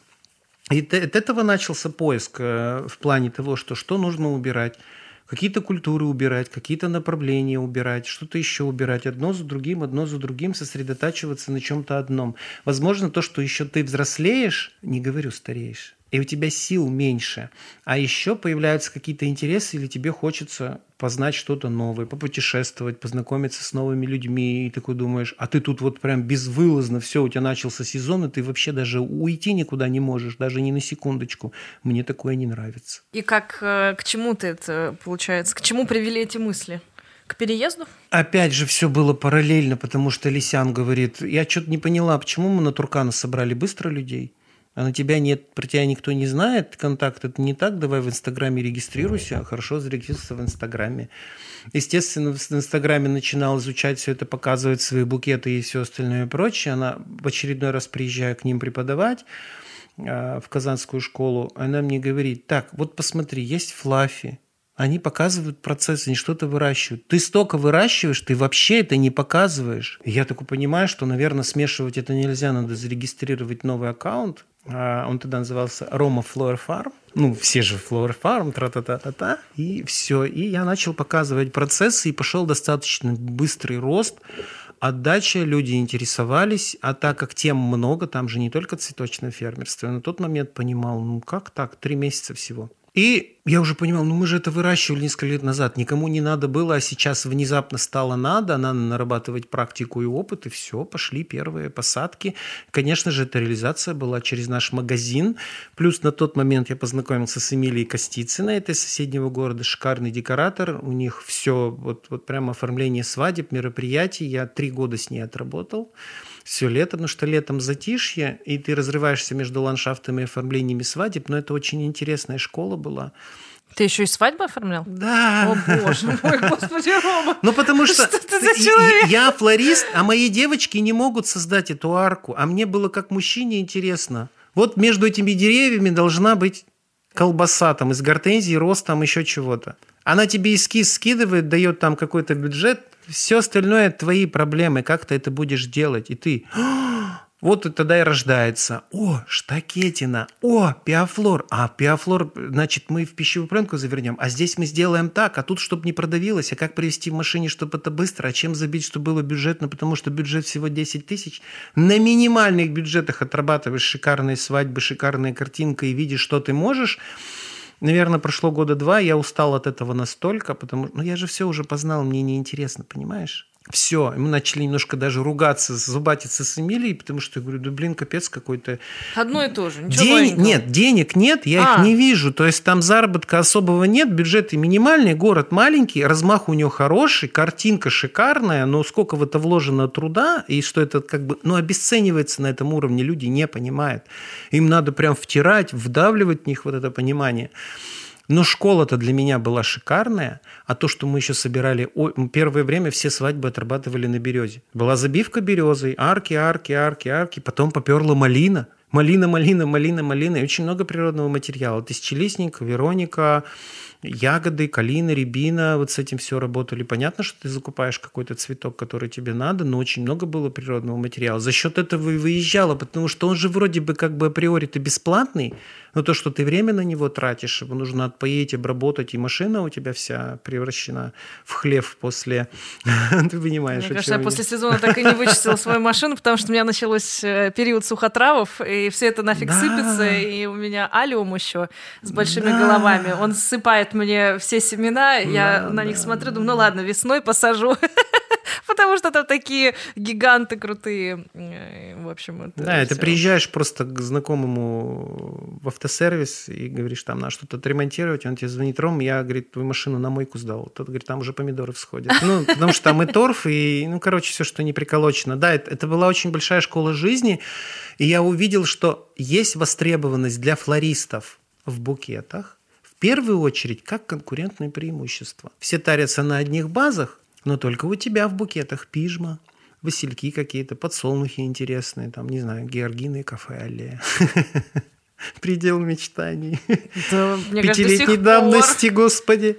Ну, Ой, вот. И, и вот а, и оформление вот мероприятий, я понимаю. И параллельно же ты смотришь, как работает Fluffy, как работает Local Flowers, э, что происходит в индустрии, что востребовано у оформителей. Сидел в всех этих чатах флористических, где-то что-то смотрел. Это сейчас как-то я так хоп и отодвинул это резко, потому что своя какая-то тема пошла.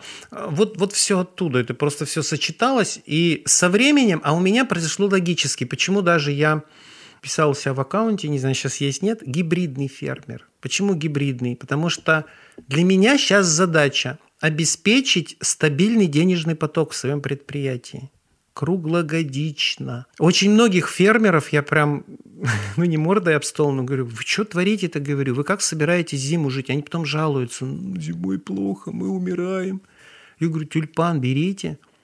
Почему тюльпан не хотите выгонять? Ведь первое время еще из вообще фермерское сообщество новых фермеров достаточно в каких-то э, случаях токсичное, я заметил. Возможно, это от того, что люди думают, что вот они напали на золотую жилу, ни с кем не поделюсь, вот буду пользоваться только один. А здесь, наверное, одному не выжить, потому что именно общение с коллегами, и когда вы друг Но ну, другу помогаете, опыт. ты можешь семена клубни закупки, взять у кого-то. Да. да, и закупки, и продажи. И было такое, что у нас, допустим, на объект надо, на свадебный много очень георгин, у меня нет, перекупаешь. Да, как да. Бы, ну, то есть, как бы тут, не знаю. Тепличники давно-давно эту историю прошли. Ну, то есть, они прошли, сейчас достаточно общаются. Понятно, что есть закрытые люди в любой сфере. Есть тепличники, которые к себе не пустят, ничего не расскажут, и как бы идите все лесом. Но большинство людей общаются, есть чаты, они достаточно добродушные, делятся от, откровенно информацией. У фермеров тоже какой-то такой этап, потому что сейчас все бурлит, приходит очень много людей. Это все прямо как-то так вот очень сильно романтизируется еще процесс. Все прям, ну не все, не буду говорить за всех, но очень многие представляют, что вот я среди цветов хожу в красивом платьице, в шляпке, с охапкой. Я все время говорю, да возьмите вы в сезон, заплатите фермеру, приедете, сделайте фотосессию, будет вам тот контент, который вы хотите. Не надо для этого заниматься цветочным фермерством. Это все-таки история про заработок. И вот ну, лично я вел как минимум 5 фермеров, которые пришли и стали заниматься выгонкой тюльпана, и они успешно занимаются. Причем Э, из них один только, по-моему, в теплице, все остальные в подвалах. Нормально тюльпан вырастает. То есть для этого не нужна теплица. И люди поняли, что, о, оказывается, можно на этом заработать зимой, и цикл замыкается. Поэтому я говорю, вот мы сейчас весной готовим рассаду, мы ее реализуем, рассаду горшечку, там кашпо, вот май-июнь. С июля у нас пошел, пошла срезка до там сентября-октября. Потом там немножко отдыхаем, сажаем тюльпаны. Зимой мы живем за счет того, что продаем тюльпан в прок, ну, заранее, да, бронь у нас идет, и продаем посадочный материал тех же семян и клубний георгин. Цикл замкнулся. Я понимаю, что все – вот это вот на этом я могу зарабатывать, на, на это я могу жить. И для меня это понятная картина. Я это и транслирую. Я не говорю, что всем надо ударяться там в рассаду, еще что-то. Но по первости фермеры именно так и говорили, насмотревшись американцев, ой, нам ваши теплицы не нужны, мы все в открытом грунте выращиваем. Ребят, ну, пожалуйста, ну мы в России, если мы все-таки говорим про бизнес, хотя я, наверное, не про бизнес, и мне люди так пишут, вы не про бизнес, вы про удовольствие от жизни. Ну, так вот. Я просто вспоминаю тоже девчонок, у меня очень много фермеров приезжает, и которые хотят научиться работать с цветами, потому что сейчас все равно меняется да. политика партии, нужно организовывать еще, чтобы опять же приобщить, да, да, да. чтобы быть открытым, открытые мастерские, чтобы, если что, к тебе приезжали флористы, коннекты.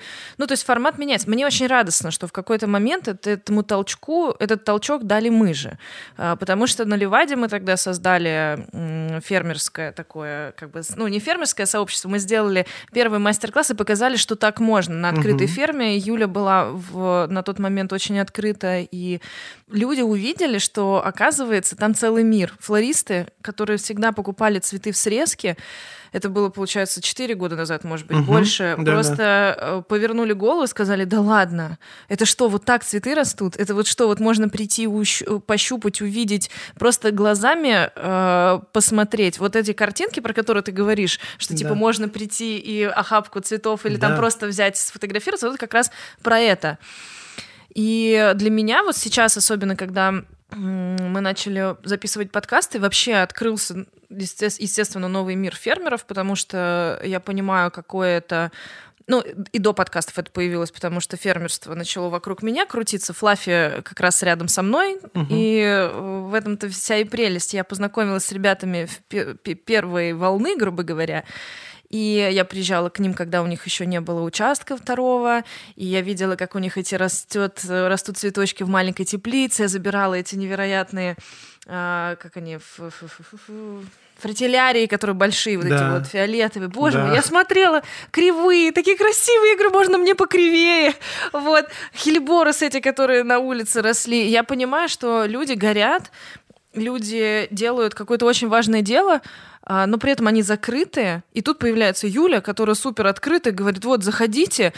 И это что-то, это вообще переворот случился, что ферма может быть открытая. И я очень рада, что на тот момент э, я наблюдала за всем этим. И появлялись новые фермеры, и появлялись новые люди, которые просили, рассказывали о себе. Ну, в общем, короче, это было безумно интересно. И когда появился сейчас вот подкаст, э, Uh, я понимаю, что через него есть возможность людям рассказывать также о этой сфере. Почему, на самом деле, я и рада, что ты когда сказал, что послушал подкаст с Антоном Шурановым, и очень захотелось бы рассказать свою сторону. Точка зрения, да. Да, мне на самом деле очень хочется и сейчас этот момент тоже э, открыть, потому что, честно скажу, наверное, реакции другой, э, такой большой, яркой, разной. Я не получала ни от одного подкаста.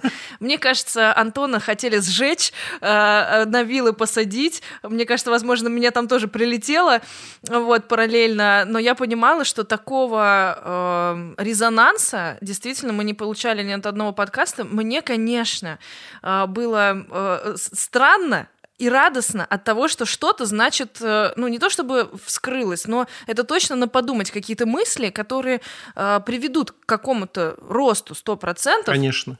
Потому что, а, опять же, во-первых, через э, такие разговоры мы получаем точку самоценности, точку роста, понимание, а как у тебя процессы устроены, а почему он так говорит, а мы вообще что делаем. И вот мне очень хочется с твоей э, стороны, чтобы ты вообще рассказал свои впечатления а, от подкаста и что тебя там зацепило, и вообще, может быть, как раз э, со стороны фермеров ты смог бы какую-то сторону тоже подсветить, что угу. мы, флористы, не знаем, не понимаем, понимаем, и было бы здорово это э, рассказать. Вообще, я понимаю, что со всем этим делом, этой отраслью, с подкастами, с интервью, с моментами, с работы с учениками я сам расту. Потому что, помнишь ту историю, что можно вывести девушку из деревни, сложно деревню из девушки вывести. Поэтому, когда ты родился в маленьком городе и, в принципе, немножко ограничен, и ты не можешь сразу шагнуть, я часто не то чтобы завидую москвичам, но понимаю, что они могут, не знаю, там, за месяц работы в салоне в Москве проживать то, что мы годами живем у себя там, допустим, на Урале где-то. Ну, то есть поток клиентов, количество заказов, оформления, еще чего-то настолько великое, и опыт быстрее нарабатывается, чем у человека в глубинке. И это как бы, ну, никуда не денешь. В больших городах, на больших мероприятиях, но при этом нужны люди, которые работают на больших мероприятиях, которые могут это потянуть и качественно сделать. И нужны те, которые а, работают вот э, лицом к лицу с обычным клиентом, который вот обычной жизнью живет в обычном маленьком среднестатистическом городе. И тут по поводу флористики, я сам в процессе размышлений моментов по, по поводу флористов и общения с фермерами, то что у каждого будет все равно свой путь. И рынок, наверное, он какой-то царь прям, он все урегулирует. Потому что как бы ты не интересовался, не увлекался, не горел делом, наступает момент выгорания – и наступает момент, когда ты сам для себя как человек решаешь, что мне близко. Вот мы с дочкой сейчас общаемся. Что же тебе хочется, чем заниматься? Вот ты вроде разносторонняя, но что вот хочется? На чем сосредоточиться, куда пойти работать, чтобы это было в кайф и деньги приносило? И здесь то же самое. Поэтому я абсолютно нормально отношусь к тому, кто вообще закрывается и говорит, все, я больше фермерством заниматься не буду. Что-то у меня не идет, мне не нравится. Это тоже нормально. Это не значит, что ты все на всю жизнь вот этим загорелся. А, вот, поэтому свою точку зрения здесь скажу, что меня триггернуло на самом деле в интервью с Антоном, когда он сказал, что почему вы, э, фермеры, здесь вот выращивая в наших условиях, нет такой логистики, э, таможенных сборов, э, того же прикулинга, да, там охлаждения, подготовки цветка к транспортировке. Берете те же самые деньги, что и голландский цветок стоит со всеми этими расходниками что как бы как будто бы цветок фермерский должен быть дешевле. Меня прям зацепило. Это как, Хочется прямо сейчас, знаешь, передача к барьеру, наверное, не, не, не ради даже спора, а ради понимания всей отрасли. А, такой момент, все формирует, есть спрос, есть предложение. И если, в принципе, спрос большой, а предложение пока не справляется, цена все равно будет высокая. Если у фермера берут цветок за хорошую цену, смысл ему эту цену Понижать. снижать. Да, вот это вот основное. Дальше очень важный фактор – это сезонность. Это, конечно, я не согласен с тем, что как вот произошло в прошлом году, люди получили на высоком курсе евро посадочный материал. И многие говорили, что вот, вот вы получили, из-за этого вы заломили там цены. Вообще рынок лихорадит. Вы заметили, да, что рынок лихорадит. Сначала курс евро подскочил, закупка, непонятно, поедет ли цветок, непонятно, что будет. Летом мы сталкиваемся с тем, что с Голландии завозят вообще все, что не приколочено, и по дешевой цене, и цены даже некоторые позиции были дешевле, чем до войны, да, к примеру. И мы понимаем, что опа, мы попали. Посадочный материал закупили дорого, Голландия тут еще и подешевела, ну, потому что у нас есть свои расходники, и нам нужно обеспечить себя и свою семью, и Почему я здесь говорю о том, что люди нужно учиться, нужно смотреть шире, не зацикливайтесь на одной срезке. Люди, смотрите, на чем еще можно заработать, чтобы замкнуть этот цикл круглогодичный и получать доход. Тогда не будет таких проблем, а, что вот там, ну, почему такая цена.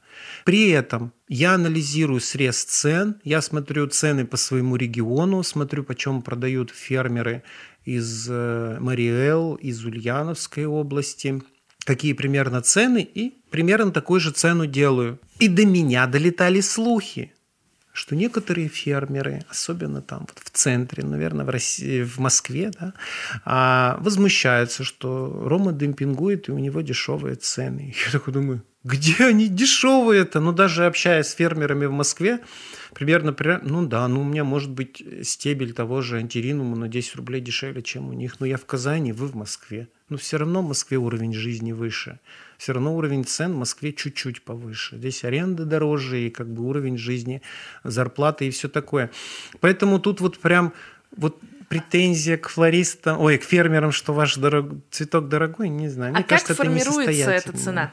Вот э, каким образом вы формируете цену? На сезон, на следующий? Вообще, на самом деле, это пришло от тепличников. На самом деле нужно считать так. Я думаю, для многих это будет откровением. Тебе нужно нарисовать цифру, которую ты хочешь получать в месяц. Допустим, я хочу получать 100 тысяч рублей в месяц. Это моя зарплата. А теперь мы будем смотреть, какие у тебя площади есть. Я сейчас про теплицу, да, говорю какие у тебя возможности есть, что ты можешь вырастить и сколько квадратный метр будет приносить в год. Для тепличников замкнутым циклом, то есть кто выгоняет тюльпан, потом выращивает рассаду, потом, возможно, какая-то горшечка саженцы и какая-то там что-то там к осенним праздникам, к Новому году – Раньше считалось 4-4,5 тысячи с квадратного метра за год ты можешь получить. Это валовый доход, ну, выручка, не чистый, я имею в виду. Сейчас, по-моему, оно поднялось до 6-6,5, потому что все вырастает, цены вырастают, и вот примерно. И ты можешь посчитать, ага, значит, я получил 6 тысяч с квадратного метра в год, значит, со 100 квадратов я получу 600 тысяч, да? Из них ну, может быть, половина тебе достанется, потому что есть всякие накладные там расходы. Вот у тебя 300 тысяч в год, раздели их, соответственно, на месяцы, ну, вот, вот, вот твоя зарплата. Мало, ты же хочешь 100 тысяч, значит, увеличиваешь площадь, смотришь, что еще сделать для того, чтобы вот этот доход получить. Это так надо считать. Так вот, фермеры, по идее, должны также считать, какой доход они хотят. Допустим, 100 тысяч в месяц. Значит, они должны просчитать квадратный метр, сколько он им приносит под каждую культуру. Но при этом нужно понимать, теплица работает круглый год, а ферма работает 3-4 месяца. Значит, ты с этих квадратных метров должен получить не 6 тысяч, к примеру, ну или у тебя этих квадратных метров должно быть ого-го, чтобы получить себе вот эти... Ну, я правильно понимаю, что теплица – это все-таки теплое помещение? Да, да, отапливаемая круглогодичная теплица. Вот когда я говорил про цифру 4 тысячи, а сейчас стало 6, это конкретно считают тепличники с замкнутым циклом, которые имеют отопление, имеют возможность выращивать А вот э, скажи, пожалуйста, какое количество, ну вот плюс-минус в процентах тех людей, которые приходят, они все-таки занимаются не только цветочками, а вот рассадой, которые понимают, что это все-таки, э, ну, как бы бизнес, угу. и это дело. Это не просто ты пришел и, грубо говоря, э, для салонов выгнал в течение трех-четырех месяцев реально. То есть я вот всегда не понимала, как они успевают это все реализовывать, потому что э, сезонность сдвигается. У нас иногда, э, вспомни, да, там позапрошлый год, когда да. у нас там весна вообще пришла на месяц позже, да. а морозы шарахнули в сентябре, и в середине сентября, вот я, допустим, 13 э, э, сентября потеряла все цветы, которые у меня были под мой мастер-класс. А я их выращивала практически да, ждала, да, чтобы да. они мне в один день просто сдохли. Ты к этому готовилась больше, чем полгода. Да. И оказалось, как и все. Бабушка у разбитого корыста или дедушка. Кто я сидела, я, знаешь, смотрела на эти черные кусты, я стояла, у меня там астру только я успела срезать, и думаю, почему? Я же знала, что что-то сейчас будет, почему я не срезала? А такое количество, когда ты не можешь ни накрыть, ни убрать, ни срезать, потому что у тебя огромные открытые площади, или там, я не знаю, ну ты понимаешь, что даже в теплицах оно не выживает иногда порой. Вот, я к чему? Я к тому, что какая процентовка людей более осознанно подходящих к этому делу, которые приходят сегодня? А, еще раз, э, в этом плане рынок бурлит, народ ищет, и когда мне даже задают вопросы, да, а, вот э, Юлия Краснякова, Юлина ферма, она мне задавала вопрос, как ты видишь будущее фермерства? Я вижу несколько направлений. Понятно, что есть местные локальные цветы, и ты местно-локально работаешь с флористами. И ты обычно в связке с ними, да, ну и плюс переходящие. Есть те, кто приходит, то отваливаются, каждый год новые, старые отпали, но есть какой-то костяк, с которыми ты работаешь. Они любят твои цветы, любят с ними работать. И я думаю, что в принципе так будет всегда. Почему? Потому что какие-то моменты ты можешь вырастить, и их не может вырастить крупный тепличный комплекс. Но сейчас мы видим, что начинается мода, начинается дикий спрос, и тепличные хозяйства, которые вырастили тюльпан, вырастили рассаду, и к концу июня они уть, у них все закончилось, они там отдыхают, там, не знаю, что там делают саженцами, питомниководством занимаются, для себя открыли, ой, мы что-то не поняли, у нас есть теплицы, у нас есть площади, у нас есть агрономы, почему бы нам не взять и не посадить там 10 тысяч георгинов, там львиного зева, там 30 тысяч еще чего-то, и обеспечить всех. То есть есть такие товарищи уже? Конечно, они будут приходить, и оно будет рождаться, но это будет все в таком роде, как я считаю.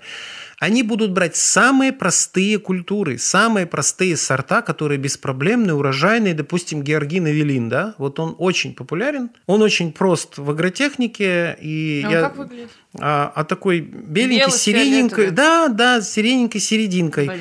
Рижской, Рижский э, завален Рижка им завален, цена на него дешевая. Вот это история крупных тепличных комбинатов, которые идут по простому пути, им надо массово задавить дешевым цветком. Угу. И будут фермеры, которые будут брать Джавей а, Винни, который Клубни, вот вчера кто-то мне писал, ничего не перезимовало, все сдохло. Я говорю, ну, нормально для него выпад за зиму, там 40-50% еще и не такой он Мне прям супер-пупер урожайный. Ну, то есть вот, вот какая-то такая история э, именно про то, что ты выращиваешь что-то такое вот эксклюзивное, красивое. Понятно, что у тебя, скорее всего, будет пол сортов, которые будут...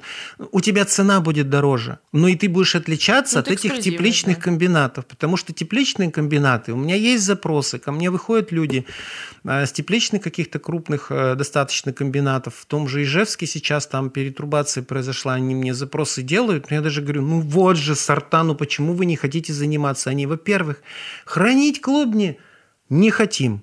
Хотим каждый раз закупать. Я говорю, ну ты видишь, проблема с посадочным. Да, ты можешь закупить герберу, семена подсолнечника, луковицу тюльпана. Они привыкли, что они в Голландии могут купить посадочный и работать с ним. Пока что с георгинами, к сожалению, такая чехарда на рынке с посадочным материалом, пересорт и прочая вот эта фигня.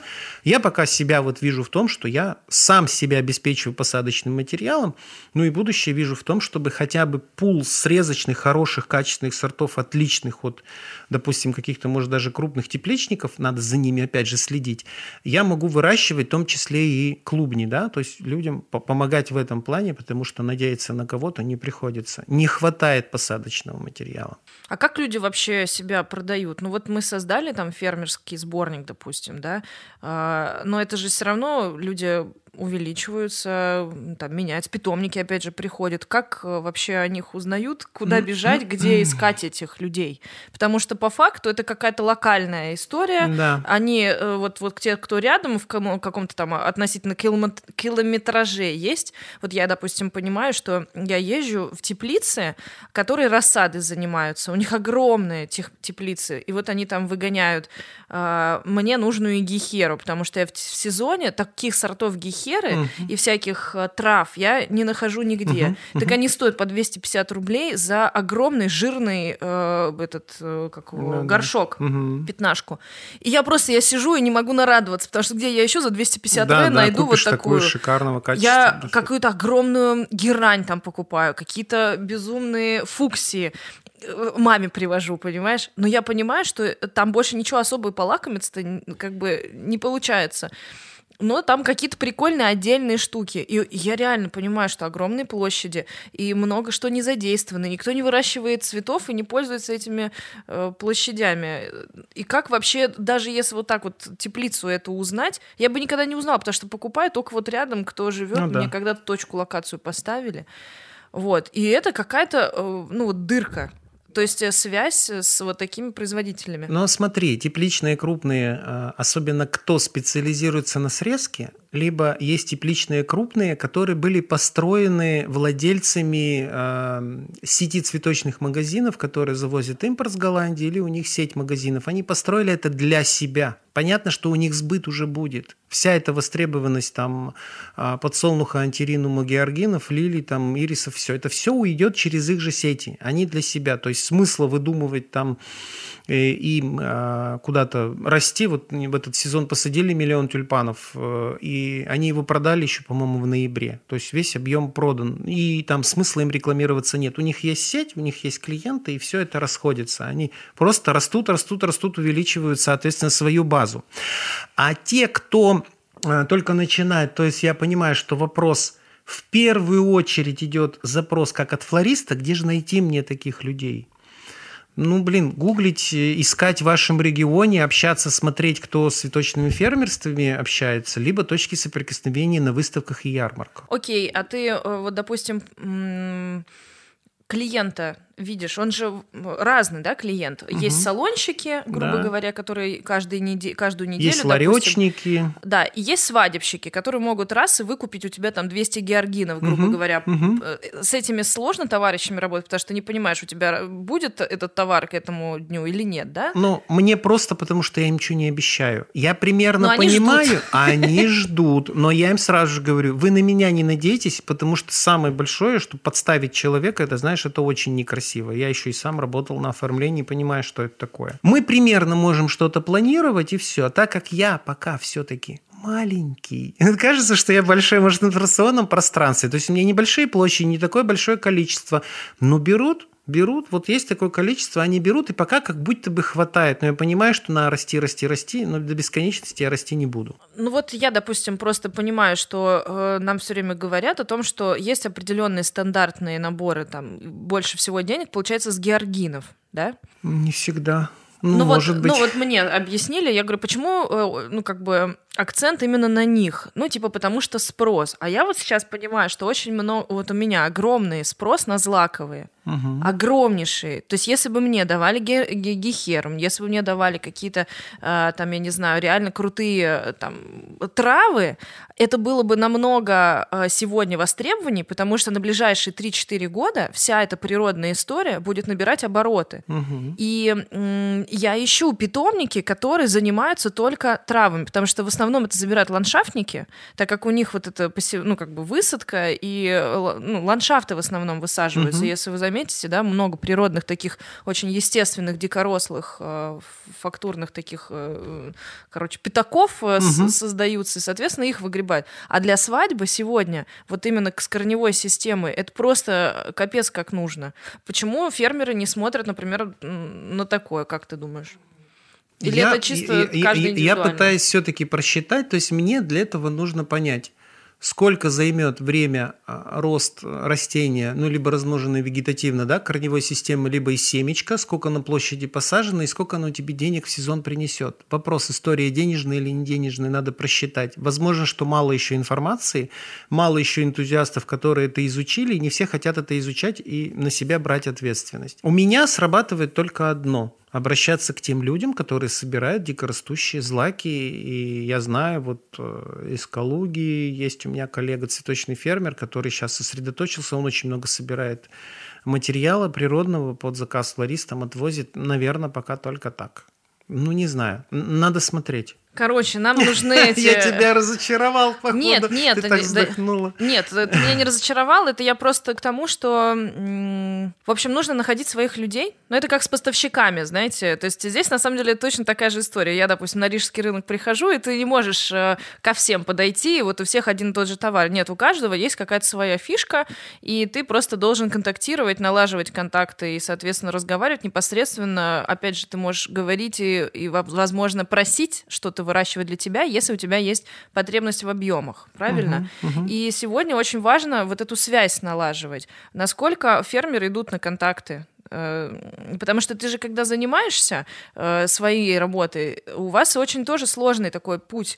Вам нужно сервис еще наладить, да, вам нужно еще канал сбыта э, правильно устроить, и чтобы вас видели, и чтобы вас... Вот есть какие-то рычаги, кому бежать? Вот кто начинает только фермерством заниматься, идти, наверное, в салоны общаться, да, выходить на свадебных декораторов, ну, как-то о себе заявлять. Что важно, вот ты для себя понял, чтобы о тебе узнавали? Ну, тебя знают понимают, э, а, но ты же да, можешь у меня аналитику уже автоматически, уже. в принципе, работает немножко, потому что я это я открытый, я показываю, соответственно, люди, интересующиеся этой темой, меня видят, и, соответственно, не то, что я скажу, что я приехал на готовый рынок в Казани, и все прямо хорошо получилось. Разные моменты были. Но у меня это получилось взаимодействие через школу флористики. Э, и я часто говорю флористам, не флористам, а фермерам, я понимаю, что букеты не ваши, но вы лучше начнете понимать вашего клиента и флориста, если вы поучитесь флористике. И это не только для вашего развития, потому что все узко почему-то мыслят, часто говорят, что ну вот я буду букеты из своих цветов делать и делать там, как называется, там, подписка. цветочная подписка и какие-то различные моменты. По моему мнению, это не так работает. Я сам проходил через все это, заготавливая посадочный, э, природный материал для э, тех же семинаров и выращивая какие-то цветы, горшечку привозил. Ты в первую очередь находишь взаимодействие, в первую очередь со школой, которая, обучая постоянно людей, имеет базу флористов. И предоставляя школе цветок бесплатно, к примеру, да, меня Казанская школа платит, если что. А, вот. Небольшие деньги, и в основном мы работаем с нами. Вот, очень любят кривые какие-то изогнутые Конечно, линии. Все это вот мой, прямо для флористов. Да. А, нет, просто когда мне говорят, конечно, тебе хорошо, у тебя есть лейсан, и поэтому ты так хорошо развился. Боже. Господи, у тебя есть э, такие люди, вот зависть. Да, но нет, разные люди бывают. У кого-то бывает зависть, у кого-то бывает действительно какой-то момент, они видят однобоко. А, если бы я надеялся только на лейсан, на Казанскую школу флористики, боже, я бы и не стал даже переезжать и что-то придумывать, потому что для меня была задача задача поменять климат. Mm. Здесь э, помягче, потеплее в Казани, естественно. Ты находишься в центре европейской территории, и так как ты рассчитываешь на рассылку, все быстрее будет доезжать. Э, посадочный материал, который мы реализовываем.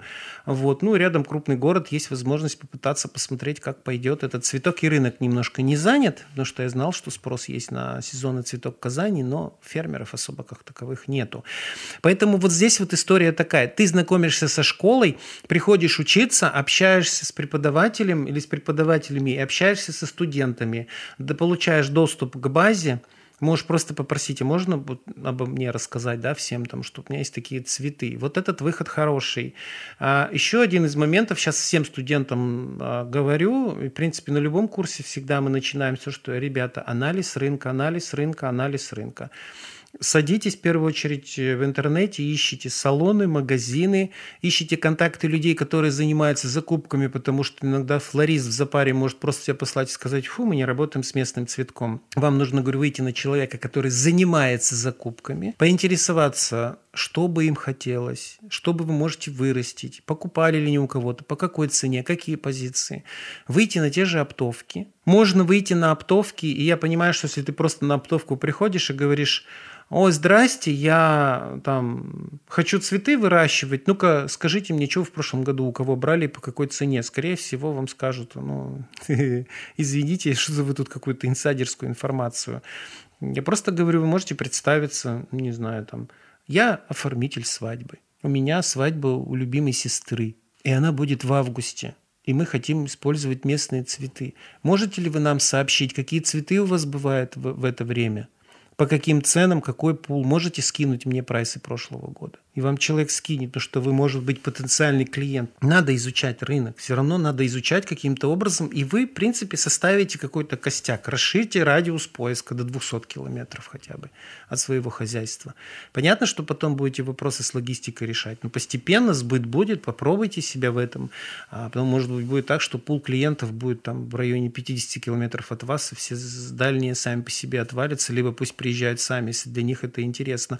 Ну, то есть все равно надо искать искать, поиск, поиск, поиск. Как мне говорит, а как это проанализировать рынок? Искать, знакомиться, общаться. Возможно, выходить, не знаю, будет ли здесь работать история с выставками и ярмарками, эм, потому что это, наверное, такая узкая достаточно сфера, редко кто приходит. То есть даже ты, если выставишься со своими цветами на выставке, срезанными. Вот ты сейчас выставлялся. А, я не выставлялся. Где а мне казалось, что ты со своими цветами приехал, там поставил вазы. Нет, это было, это было так, как у нас был э, такой вот э, открытые лекции. Мне, естественно, нужно было георгины показать. Я их купил у местного фермера подмосковного. А, да? А я думал, ты со своими. Думаю, нифига себе, из Казани с цветами, нет. Я, я бы, наверное, не доехал, если бы на машине, но так на самолете. Нет, я сколько-то привез с собой георгин совсем немножко. Ну вот хотелось мне это показать, рассказать. И то, как бы я понимаю, что люди, конечно, кто-то подходил, фотографировался, спрашивал там сорта, но в целом цепляет личность и те личности, которые выступали, да, то есть люди приехали там со всей страны поделиться своим опытом. В этом плане, наверное, цепляет. Я имею в виду, что если ты просто тупо в городе выйдешь со своими срезанными цветами на обычную городскую ярмарку, флористы там, ну, редко, что вероятность, что ты там встретишь. Это больше история, я рекомендую для тех, у кого свои магазины, потому что мы сами проходили это все оформляли там входные, ой, там, стелу с надписью города, там, и во все паблики там попали, да, и газеты там, и на телевидении, что-то там мы выходили. Это не приносит денег сразу же. Но люди интересуются, ты кто такой? Вы из Чусового? Ну, знаешь, типа, разве может быть что-то доброе из Чусового? И в результате у тебя есть трафик, который приходит в твой магазин. Люди знакомятся. Что в свое время мы прожили все это и лепили каркасы, и выходили на все свадебные вот эти вот, знаете, парад невест, там такое мероприятие. Это вообще такие платья, господи, какое-то просто странное мероприятие, и мы стоим, вот стенд, мы там клеевые букеты, всякие капли, там какие-то там еще букеты, веера. Понятно, что ты пробуешь, во-первых, ты отрабатываешь технику, ты показываешь себя. И если ты ведешь свои соцсети, ты же все равно контент создаешь. Вот мы вот делаем вот это для этого мероприятия. Вот мы выступили в этом мероприятии. Вот мы показали. И есть потенциальные люди, которые тебя смотрят и скажут, а почему букет был не, у них бы не заказать. И все. И так, ну, это кропотливая работа на самом деле. Ну такой, ну, да, это... это такой небыстрый труд на самом не, деле. Не Поэтому, месяц. если мы говорим о том, что куда идти, то это первый анализ рынка, просто рассмотреть все варианты, что есть в твоем регионе, какие флористы, с чем они хотят работать, просто прийти. А так можно прийти и сказать, ну, я опять же говорю, с флористами не всегда можно договориться, часто они рубят и говорят, ой, мы не работаем с местным цветком. Ты же не понимаешь, что они в голове представляют что при слове местный? местный цветок. С учетом того, что вы дельфиниум выгоняете, антиринум, все, что привозит Голландия, там же ну, много... Ну да, да, то есть первое касание, это опять же нужно найти контакты людей, которые занимаются закупками, а, собрать и поинтересоваться, прямо так и сказать. Я планирую закладку такого-то количества цветов на этот сезон. Что бы вам было интересно? Послушать, что люди говорят, как люди реагируют. Ну, а следующее касание вырастил цветок, взял пробные варианты, объезжаешь, показываешь, даешь свои визитки. Но я все время говорю, даешь прайс, даешь визитку, что бы ты ни давал – у тебя должен быть контакт визуальный с людьми, у тебя должна быть какая-то соцсеть, где они пришли и посмотрели не просто, что вот ты им дельфиниум привез, и тут же они зашли в твой инстаграм, к примеру, видят этот же самый дельфиниум. Но тут они вдруг увидели процесс. Ты получил эти семечки, ты их посеял, ну, вот они выросли, такое. да, и они такие, о, у них что-то есть интересное. А если у них еще есть опыт выращивания, а почему бы с ними на следующий год не договориться вырастить какой-то шоколадный латирус, к примеру? И все и уже вот пробуешь, пробуешь, пробуешь, пробуешь и двигаешься. Вот ты говоришь, что сколько получается? Ты больше 10 лет, да, во всей этой сфере? Ну, да, теп теплица у меня уже 15 лет, получается, где-то так. И ты говоришь, что в какой-то момент э, ты изменился. Ну, так ты угу. рос, рос, рос, и в какой-то момент понял, что все, пора заканчивать так, как угу. раньше делал. А что все-таки случилось? Что ключевое? Один из моментов, наверное, это на прям какой-то подкаст писать на тему, как э, ваши близкие относятся к вашему делу. Потому что на самом деле, когда даже делишься чуть-чуть какими-то болями э, своими внутренними, что тебя близкий человек не понимает, еще что-то, реально такая отдача в директе, женщины жалуются на мужей, Мужья жалуются, там что-то там не получается, кто-то в одиночку гребет. Это история, и про нее мало кто, кстати, говорит. Наверное, это очень такая табуированная тема, знаешь, и в нее прям влазить ты не можешь дать конкретного совета. Ты завидуешь людям, которые парами работают, и у них прям огонь все получается, потому что ну, не всегда это работает. Люди устают, люди выгорают, один сдается, другой нет. А кто-то мне пишет, блин, он мне полки сделать не может. Для чего тогда муж нужен? Я говорю, так для удовольствия. А у меня удовольствие от полок, которые он сделает. Я говорю, ну не способен человек в этом тебе удовольствие доставить. Может быть, просто найти человека, который сделает полки, и это будет не муж? И такой, знаешь, э, крутится кружок, и чички чирикают, человек размышляет. Да? То есть есть о чем подумать, для, для чего это надо, и почему мы навешиваем на близкого какую-то ответственность. У меня это было таким прямо ярким. Я же построил теплицу, а у меня 11 соток земли вместе с домом на Урале. Я думал, я прям реально представлял, вот все, от дома и весь участок – это все теплица. Красота. Зато представляешь, у тебя нет зимы, ты из кухни выглядываешь, и у тебя там поля цветов, даже зимой, к примеру. Моя жена не разделяла. Ты что, вообще что ли? Тут должен батут, тут песочница, тут горка, тут детский домик, тут и для себя мелочь посажу. И вот эти постоянные стычки здесь не посадишь, там не построишь. Почему начался поиск? И я так размышляю, так изначально, наверное, надо было отделять бизнес отдельно, частный участок отдельно. Даже для меня сейчас, понятно, я купил участок 40 соток, и я хочу максимум, чтобы все эти квадратные метры, все, что есть, приносили прибыль. Но одновременно думаю, ну я же живу на производстве, от этого устаю, и поэтому мне хочется постоянно куда-то уехать. Значит, надо дом построить отдельно, в котором будет сад, в котором ты просто выходишь, наслаждаешься, как мы ходим по паркам в Крыму, там еще где-нибудь, да, а, а не, не в желании, что ты вышел, тебе надо все спилить, срезать, выкопать, потому что тебе для проекта не хватает. Вот это тоже очень интересная тема. И поэтому, я сейчас понимаю, вот это мой участок, я здесь и построю, и посажу все, что хочешь, и никто мне не запретит. Первый да, момент. Второй момент был такой важный. Я же Помните вот эту ужасную историю, которую описывал, что мужик там то ли упал в чугун, то ли спрыгнул специально в заводе, когда я работал, эту чушку чугунную похоронили. И для меня это было очень важно. Блин, если умру, что же будет с моей семьей, как там что будет? Наверное, было думать в сторону инвестиций на тот момент.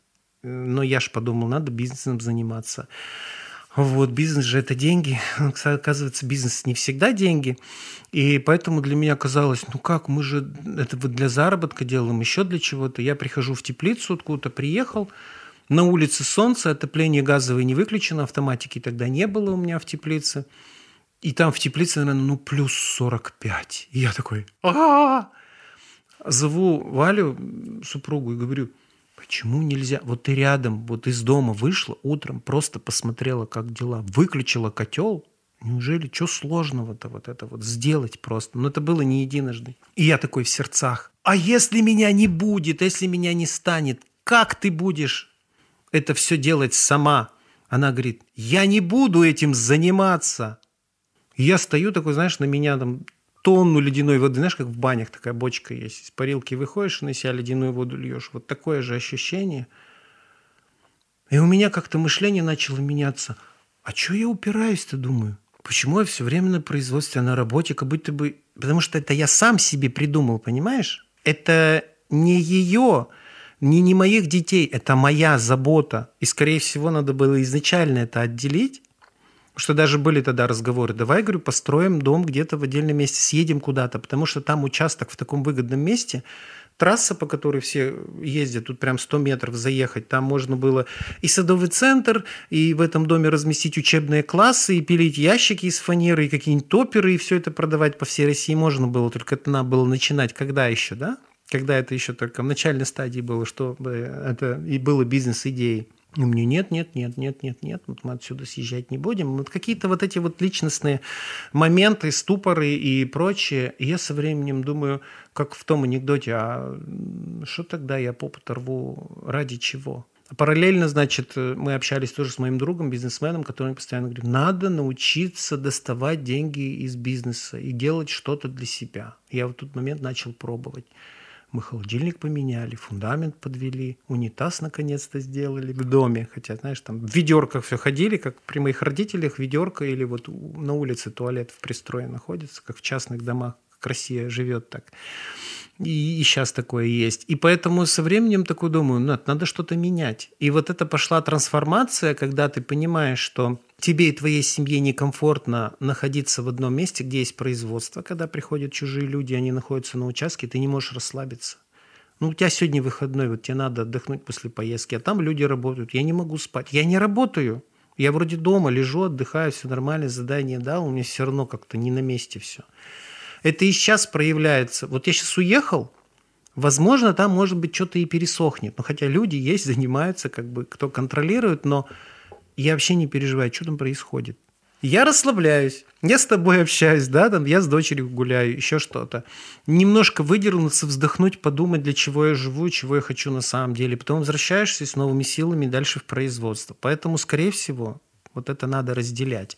И это и явилось такой точкой, когда я понимал, что надо что-то делать, надо куда-то перебираться, покупать участок. Делать это в часовом смысла вообще никакого не было. И Перми не рассматривала. Отсюда родилась Казань. Ну, на тот момент я думал, ну, во-первых, не так далеко детей можно навещать. Чуть 12 часов езды на машине, как оказалось. Тяжеловато на машине. На самолете проще прилететь. А, климат помягче, город побольше, ну и есть хотя бы какие-то точки соприкосновения, допустим, та же школа, и были люди, с которыми мы общались по Казани, или там те же, а, не то что фермеры, ученики, которые занимались там флористикой, я им помогал с выгонкой тюльпана и с а, ну, началом там выращивания там георгин, каких-то культур. Поэтому я вот думал, когда я уже переехал в Казань, пробыл там, наверное, год, я такой подумал, блин, ну я ведь уже переехал, в принципе, можно было хоть куда переехать.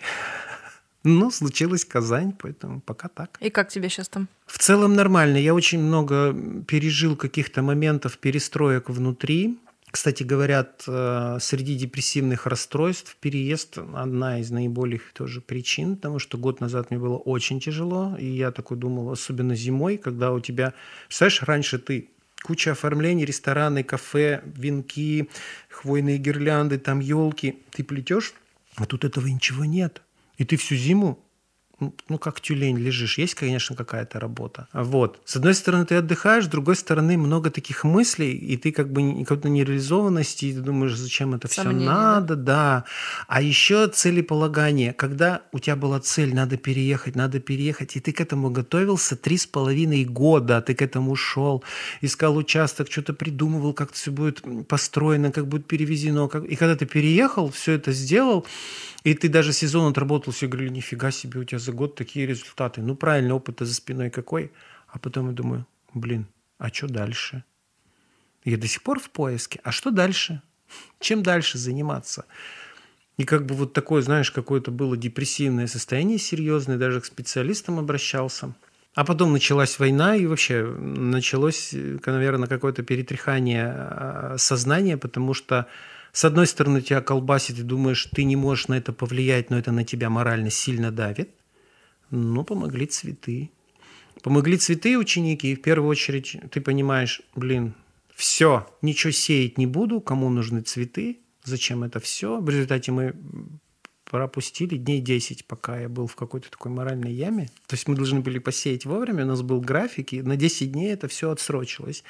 Но спасли тюльпаны, потому что они начинали зацветать к 8 марта, надо их срезать, а ты не можешь взять и, ой, ну и цветите, короче. Что у тебя ответственность перед клиентами. Клиенты спрашивают, все ли у вас в порядке. Все интересуются, как у вас дела и все такое, все ли нормально, все, все, все работаем. Там еще началась чехарда с курсами, с, с импортом, а, с продажами, потому что все это было под 8 марта и было очень тяжело. Вот. Ну и плюс был, был большой, конечно, запрос от людей по России, что ну вы же планировали какой-то практикум. Я собирался уже, наверное, второй год подряд. Думаю, ну надо, надо. Я такой думаю, так, сам для себя я могу и не делать, знаешь. Я могу просто пролежать. Пофигу, долги, не долги, короче. Ну просто впасть в какую-то кому моральную – но если я взял ответственность за людей, мне придется идти, высаживать, черенковать, показывать, срезать. И все, мы запустили практику, мы так постепенно вернулся к жизни, и так и работаем. Поэтому, знаешь, такое... Жизнь – это такие какие-то качели, короче, крылатые, знаешь, то сюда, то туда. И э, на самом деле история интересная. И про это мало кто рассказывает. Так, наверное, в директе кто-то поделится своими переживаниями. С одной стороны, людям интересен такой контент, как ты там выгребаешь, и многие благодарны за то, что ты об этом рассказываешь. Что-то говорит, фу, что разнылся, все нормально, показывай цветы, показывай там это. Ты же амбассадор. А ты себя чувствуешь амбассадором?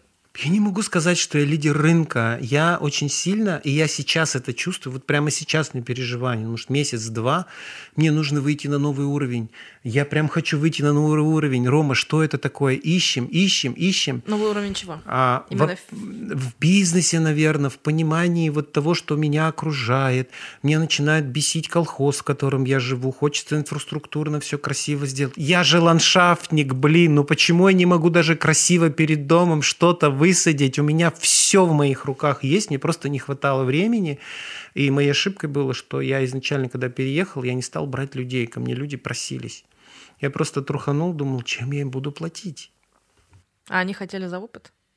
Они, а нет, они хотели работать, нет, почему они говорили про зарплату, кто-то из Казани хотел переехать, один мужчина просился из Сибири переехать, ну, потому что им интересно, да, участвовать в этом, я как-то все эти моменты, меня, меня очень тяготела зима, думаю, как я переживу зиму, у меня нет магазина, у меня нет оформлений новогодних, ничего такого рождественского. Как я это переживу? Ну, надо было это пережить. И как ты пережил? Все хорошо, все нормально.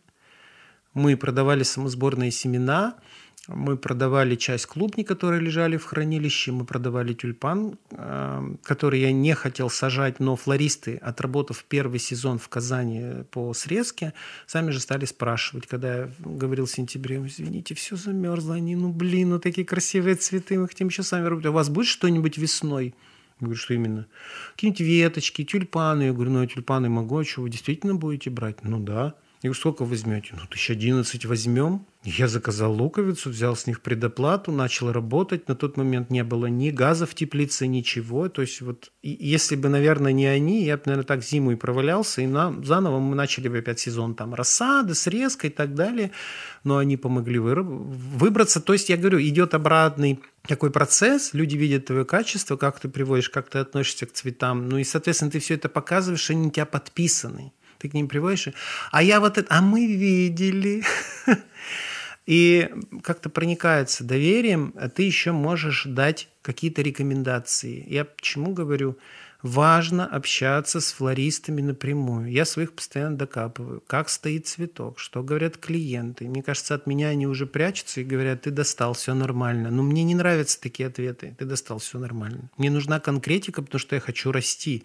Я хочу получить обратный, обратную связь а, в, в этом плане даже. Ну, ну и делиться какими-то советами не в плане того, что ты там, ну и что ты тут 20 лет стоишь, крутишь букеты, сейчас я тебя научу, как подсолнухи отпаивать. Нет, нужно делать это правильно, аккуратно. А вот мы делаем вот так. Мы просто попробовали в свое время голландский там подсолнух отпаивать теплой водой, и все у нас получилось. Поэтому, если у вас будут какие-то проблемы, используйте наш опыт. И человек просто перенимает твой опыт не потому, что ты пришел ему сразу же. Ты неправильно мой цветок отпоил, поэтому он сдох. Всякие, всякие факапы бывают, действительно, там, мой ваша матрикария подохла, где стояла? Ну, вот бумаги вы привезли вместе там с антерином в одной вазе, ну, конечно. Лист не зачистили, все зажато. Я говорю, знаете, говорю, это ваш косяк. Ну, говорю, я вам привезу матрикарию свежую, следующую поставку. Взамен денег с вас не возьму, но вы все четко сделайте, как я вам скажу. Зачистить от листа, убрать бумагу, поставить чистую вазу.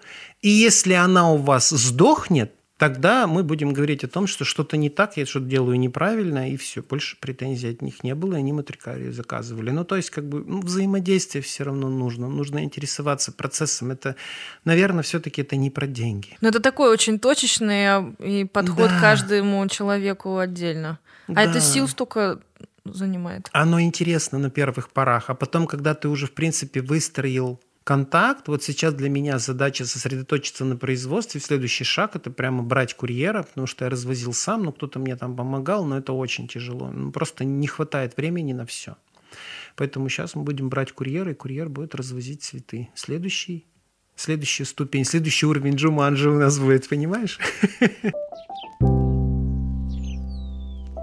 А получается, что ты сейчас единственный на рынке, кто рассказывает и обучает, э, ну, вот так фундаментально э, фермерству. Наверное, даже не фундаментально, а подход такой. Э, каждый такой раскрученный фермер, в принципе, имеет какие-то свои вебинары и курсы.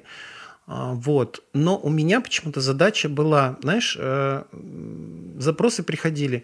Вот мы купили вебинар у энного фермера – Мы прошли, все, аллилуйя, все хорошо, мы все поняли, все записали, вебинар закончился, ну, был доступ там к нему какой-то, обратная связь первое время на вопросы. Но когда начался сезон... Вопросов больше, чем ответов. А как это? А куда воткнуть-то? А, а спросить ты уже не можешь. Им важен, чтобы у них был человек, знаешь, какой такой цветочный гуру, мессия на связи постоянно, которому можно сказать, боже, что это? Что, что с ним происходит? Ты говоришь, все в порядке. Ты прищипнула, идут боковые, все хорошо. Все, на связи как бы ты держишься, и ты как бы вот такой, знаешь, ангел-хранитель цветочный за спиной. Наверное, эта вот тема очень хорошо зашла на практикуме.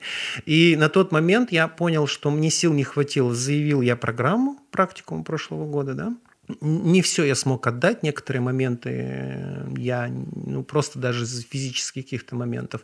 Поэтому пришел к выводу, что надо контачиться с продюсерами, заниматься с технической командой, потому что настраивать, отслеживать платежи и работать по прогревам для меня, вот прогревы, для, вот ты говоришь вроде, продажи. Прогревы – это прогревы, как будто что-то кому-то втирают, бесконечно. И, и опять же смотришь других блогеров, которые этим занимаются из разных сфер, и как это может раздражать в каких-то моментах, либо ты понимаешь, для чего он это делает, ты с уважением относишься.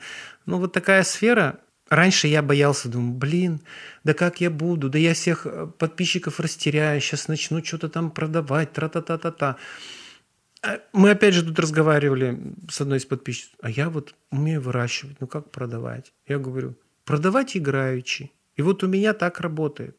Вот у меня почему-то это так работает. Я показываю процесс. Да и у меня всегда так было. Как я пришел в Инстаграм, стал показывать все вот эти процессы, что не покажу? Вот у меня тюльпан зашел, начинается. Продайте луковицы, продайте срезку. Вот у меня там какие-то семечки астрочкой посеял. А у вас есть рассада? А у вас есть семена? Они всегда хотели это купить. Что бы я ни показывал, какая разница, что это можно купить в любом магазине? Мы хотим у вас купить.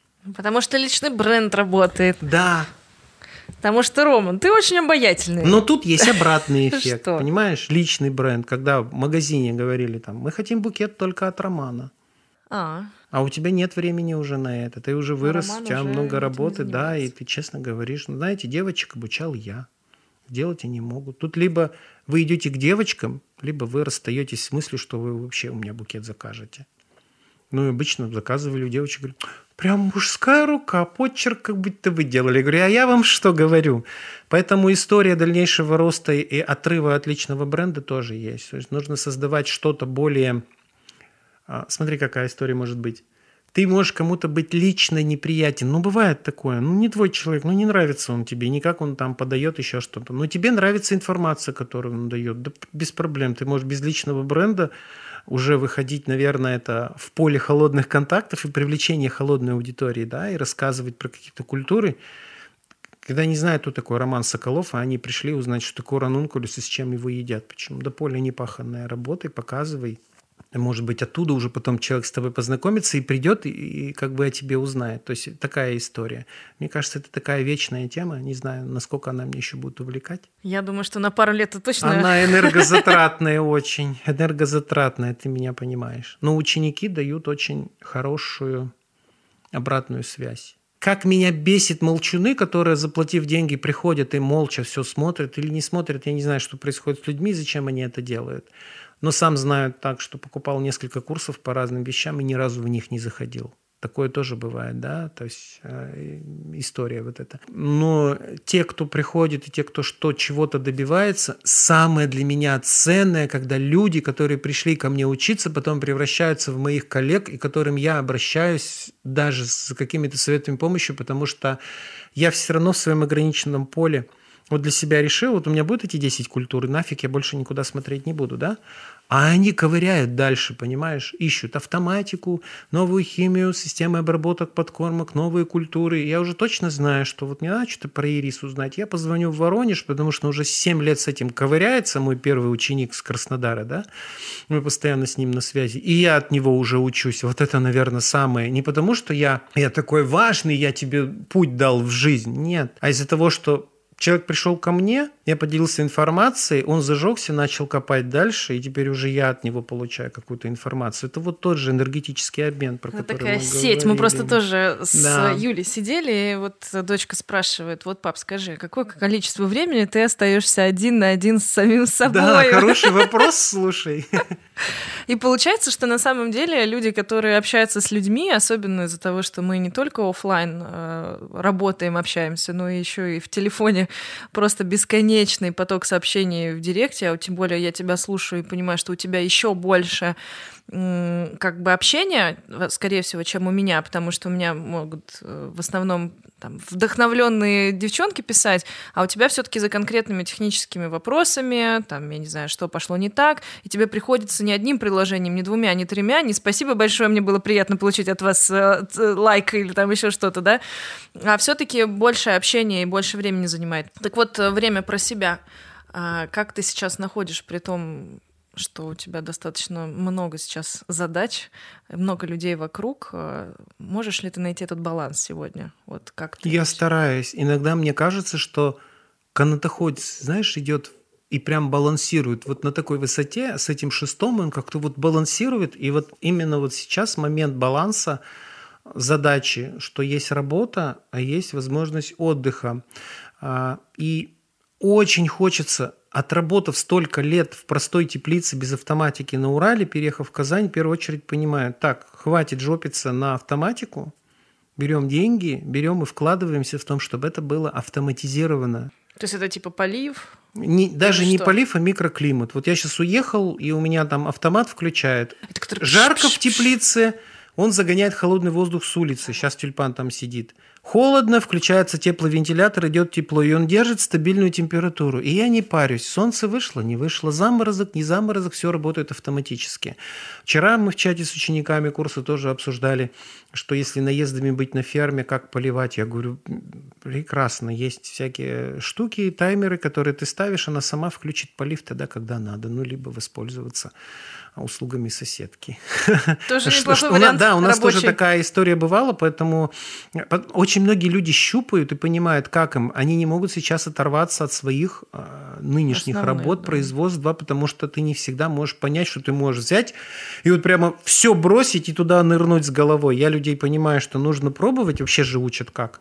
Начни новое дело, и когда оно будет приносить тебе ровно столько же, сколько тебе приносит сейчас твоя нынешняя нелюбимая работа, только тогда ты можешь уходить. Но это вот на самом деле жизнь покажешь, не все так просто, да, не всегда у тебя хватает времени, ты не можешь усидеть на двух стульях одновременно, и у тебя страдает именно то дело, которое ты вот только начал, потому что она как ребенок в первую очередь требует себе. Поэтому баланс, ну вот видите, баланс, заставляю себя, хожу в зал, э, там, не знаю, плаваю в бассейне, катаюсь куда-то, с кем-то общаюсь, куда-то путешествую. И, и мне действительно даже это про творчество. Я тут в э, чате профессиональных тепличников говорю, ну вот я в раздумьях, надо бы профессиональную теплицу строить. Вот, мне все говорят, ты же такой творческий человек, а люди, которые постоянно в производстве сосредоточены, вот взять питомниководов, они же живут там, у них нет ни выходных, ни отпусков. И я очень много смотрю на таких людей, я не хочу так. Но это моя история. Это ведь опять же вопрос я не могу без новых знакомств и путешествий, а кто-то вот, вот он вот, вот сидит на месте, ему интересно грызть науку, вот это вот изучать, что-то там сажать и вечером просто отдохнуть, там полежать, там, не знаю, на рыбалку съездить. У каждого свое. Нужно просто искать баланс, нужно его искать. А мы-то люди увлеченные, поэтому нам приходится себя заставлять ну, что-то делать иное, как мы с дочкой разговаривали. Говорю, помнишь, такое выражение было, лучшая работа – это высокооплачиваемое хобби. Так вот это не очень корректно, потому что любая работа предполагает рутину, а рутина ведет, скорее всего, наверное, к выгоранию, да, потому что, ну и что, что она любимая работа. Да, я люблю цветы, но помнишь, когда мы нюхаем а, аромат духов, когда мы покупаем, и мы принюхиваемся, да, уже не можем ничего чувствовать, что нужно понюхать? Кофе нужно понюхать, чтобы у тебя снова рецепторы обострились. Здесь, наверное, такая же история. Поэтому, мне кажется, любимая работа – это любимая работа, но у тебя должно быть какое-то хобби, которое прям вот ну, с другой сферы. Вот поэтому для себя сейчас музыка, путешествия – не знаю, прямо там столько воды вокруг Казани, я уже такой лежу, я хочу дом у воды, я хочу лодку, я хочу САП. САП, я, я хотела сказать. Да, ну, САП, САП сейчас проще всего, потому что он дешевле, понятно, по поводу лодки еще как-то на куда-то а, убирать. И вот эти вот моменты, я понимаю, вот для меня сейчас пока вот это вот такой выход. Что будет дальше, я не знаю. Мне кажется, на этой прекрасной ноте мы можем уже подойти да. к финалу. И в финальной части я всегда прошу каждого нашего героя напутствующие слова тем людям, которые нас слушают, а слушают нас не только фермеры. Угу. Вот, и здесь, наверное, просто про личный путь, может быть, какие-то пожелания, напутствия, пару слов от тебя и будем заканчивать можно было бы четко сказать, иди за своей мечтой, делай то, что ты хочешь. А часто сталкиваюсь в 50-60% случаев, что люди даже не знают, чего они хотят на самом деле. Поэтому, наверное, наслаждение процессом. Найдите, что вас влечет, и попытайтесь с этим прожить какое-то время, чтобы понять, ваше это или не ваше. То есть даже та же история, как меня агрономы опытные учили. Чтобы понять культуру, нужно прожить с ней три года. И я прекрасно понимаю, да, это не только к культуре относится, это относится к климату твоего региона, хоть ты тут прожил всю жизнь, ты же не выращивал растения, микроклимату твоего участка, рынок и флористы вокруг тебя очень много времени уходят на становление связей. Есть у тебя это время три года? Можешь ты это время работать на своей нелюбимой работе или жить за счет чего-то другого, изучая эту тему и пока думая о том, чтобы вступить вот прям в нее вот серьезно? Попробуй, потом ты увидишь, что у тебя получается и удается. Кстати, не все культуры удаются. Некоторые культуры вообще не даются, несмотря на то, что я выращиваю, вроде все ты делаешь одинаково. Вот в этом плане не отчаиваться, потому что тут путь длительный. Скорее всего, флорист это будет быстрее. Ты пошел отучился, если у тебя есть талант, талант ложится на хороший фундамент, и ты можешь пойти и работать, потому что сейчас хороших флористов еще поискать. У меня сколько владельцев салонов, это постоянный поиск нормального человека. И ты пришел и начал работать. Вопрос, будет ли хватать тебе этих финансов. А фермерство это все-таки, мне кажется, какие-то немножко улетевшие люди. Ненормальные в плане того, что ты вгрызаешься в землю, и для тебя первоочередное это удовольствие именно от процесса. Потому что вот Пока ничего не было, пока погрузчик равнял землю, мы строили теплицу, организовывали все, накладывали, убирали сорняки, все высаживали. Вот прямо тебя прет, тебе интересно. А потом, когда у тебя все есть, ой, скучно хочется что-то другое. Слава богу, есть ученики, которые каждый раз проходят этот процесс, и ты с ними, и ты думаешь, ну, пока за счет этого я могу развиваться. Пока есть процесс, я буду жить. Потому что, как ты тогда говорила, помнишь, задала мне вопрос, что вот что от чего это восхищение? Вот ты посадил семечко, петунию, да? Она у тебя вышла, получилась, рас... еще такой цветок дала, а потом еще на клумбе. Ты такой, вау! Вот, наверное, года через три это вау прекращается. И как приезжаешь к агроному, говорю, Оль, что нового? Она скучно. Все одно и то же. Те же тюльпаны, та же петуния. Поэтому я для себя выбрал вот искать новое. Георгины сейчас, да, вот сколько новых сортов. Буду пробовать, буду изучать, бесконечная тема. Вот это буду пробовать, буду пробовать, буду изучать. А, как устроены курсы обучения, чаты, там, запись уроков дневники, какие-то инструкции. Интересно? Буду изучать. Процесс. Процесс. Идем, идем, идем, идем. Очень длинно, но вот как-то так, наверное. Я, я правда, я тебя готова слушать бесконечно, поэтому этот процесс э, я тебя полностью понимаю, разделяю, потому что сама понимаю, что мы никогда не знаем, к чему мы придем. Но если продолжать работать, если продолжать делать и хотя бы хоть как-то гореть и чувствовать, э, опять же, через людей эту подпитку, потому что один человек, вот сколько я через свой опыт, наверное, проходила, Одному очень сложно. Но как только ты понимаешь, что ты можешь в свое поле впустить людей, ты откуда ты получаешь силы, поддержку, обратную да. связь. Ты иногда просто получаешь правильное слово, которое тебе дает возможность почувствовать в себе силы. И опять же, сделать следующий шаг и хотя бы хоть как-то обозначить вектор движения. Потому что каждому человеку, я уверена, присуще просто ощущение, что ты стоишь перед стеной и даже не понимаешь, куда идти и как ее пробить. Поэтому я понимаю таких людей, как ты. Я счастлива, что у меня есть возможность познакомиться с таким человеком, как ты, узнать э, хотя бы часть твоего пути. Еще, э, мне кажется, еще глубже буду смотреть за тобой, еще с большим интересом, потому что когда все-таки знакомишься с человеком, когда ты понимаешь, вот он родненький сидит рядышком, весь такой настоящий, э, конечно, конечно, понимаешь, что здесь что-то такое удивительное происходит и в голове, и в сердце человека, потому что горит своим любимым делом, и есть э, большая любовь к этому, есть огромное желание отдавать. И я очень вдохновляюсь такими людьми, так что я благодарна, что ты пришел и сегодня два практически с половиной часа рассказывал, а, пусть, э, конечно, в таком сокращенном виде, но свой путь, который, я уверена, будут слушать люди, открыв рты, а если не открыв рты, то, по крайней мере, без остановок. Это то, что у тебя, конечно, не отнять. Дар э, ораторский э, и привлечение внимания — это, конечно, твоя сильная сторона, поэтому я тебе желаю как можно больше людей, которые последуют за тобой, будут перенимать твой опыт, ты в этом будешь чувствовать новый виток развития, и как-то это тебя приведет к тем самым супер э, востребованным, э, не знаю, там, вниманию, деньгам, ну, чтобы все это было в балансе. Очень хочется, чтобы да. ты был в балансе, чувствовал себя собою, чтобы механизмы работали, все было, возможно, работало и без тебя, конечно. Вот, и, конечно же, приходила денежка, что немаловажно, потому что хочется развиваться, хочется вообще чувствовать всю жизнь. Вот, то, что я тебе искренне этого желаю, и себе в том числе. Так это примазалось, короче. Вот, так что спасибо.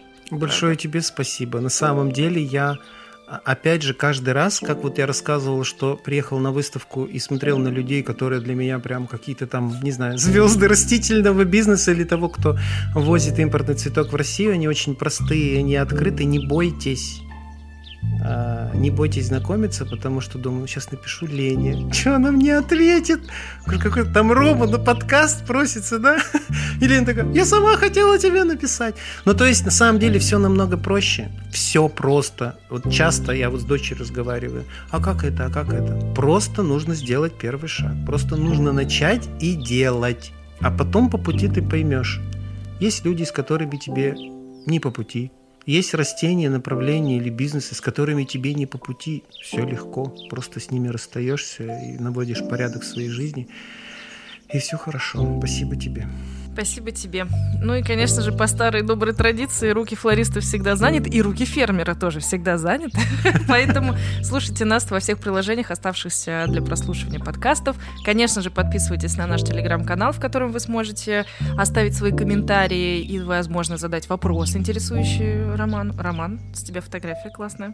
А, вот. И, конечно же, YouTube-канал, видеоверсия, в которой вы сможете, опять же, подписать комментарии, поставить лайки, ставьте колокольчик, колокольчики, и узнаете о том, что случился новый выпуск. Спасибо за внимание. Увидимся в следующий раз. Услышимся. Пока! До свидания.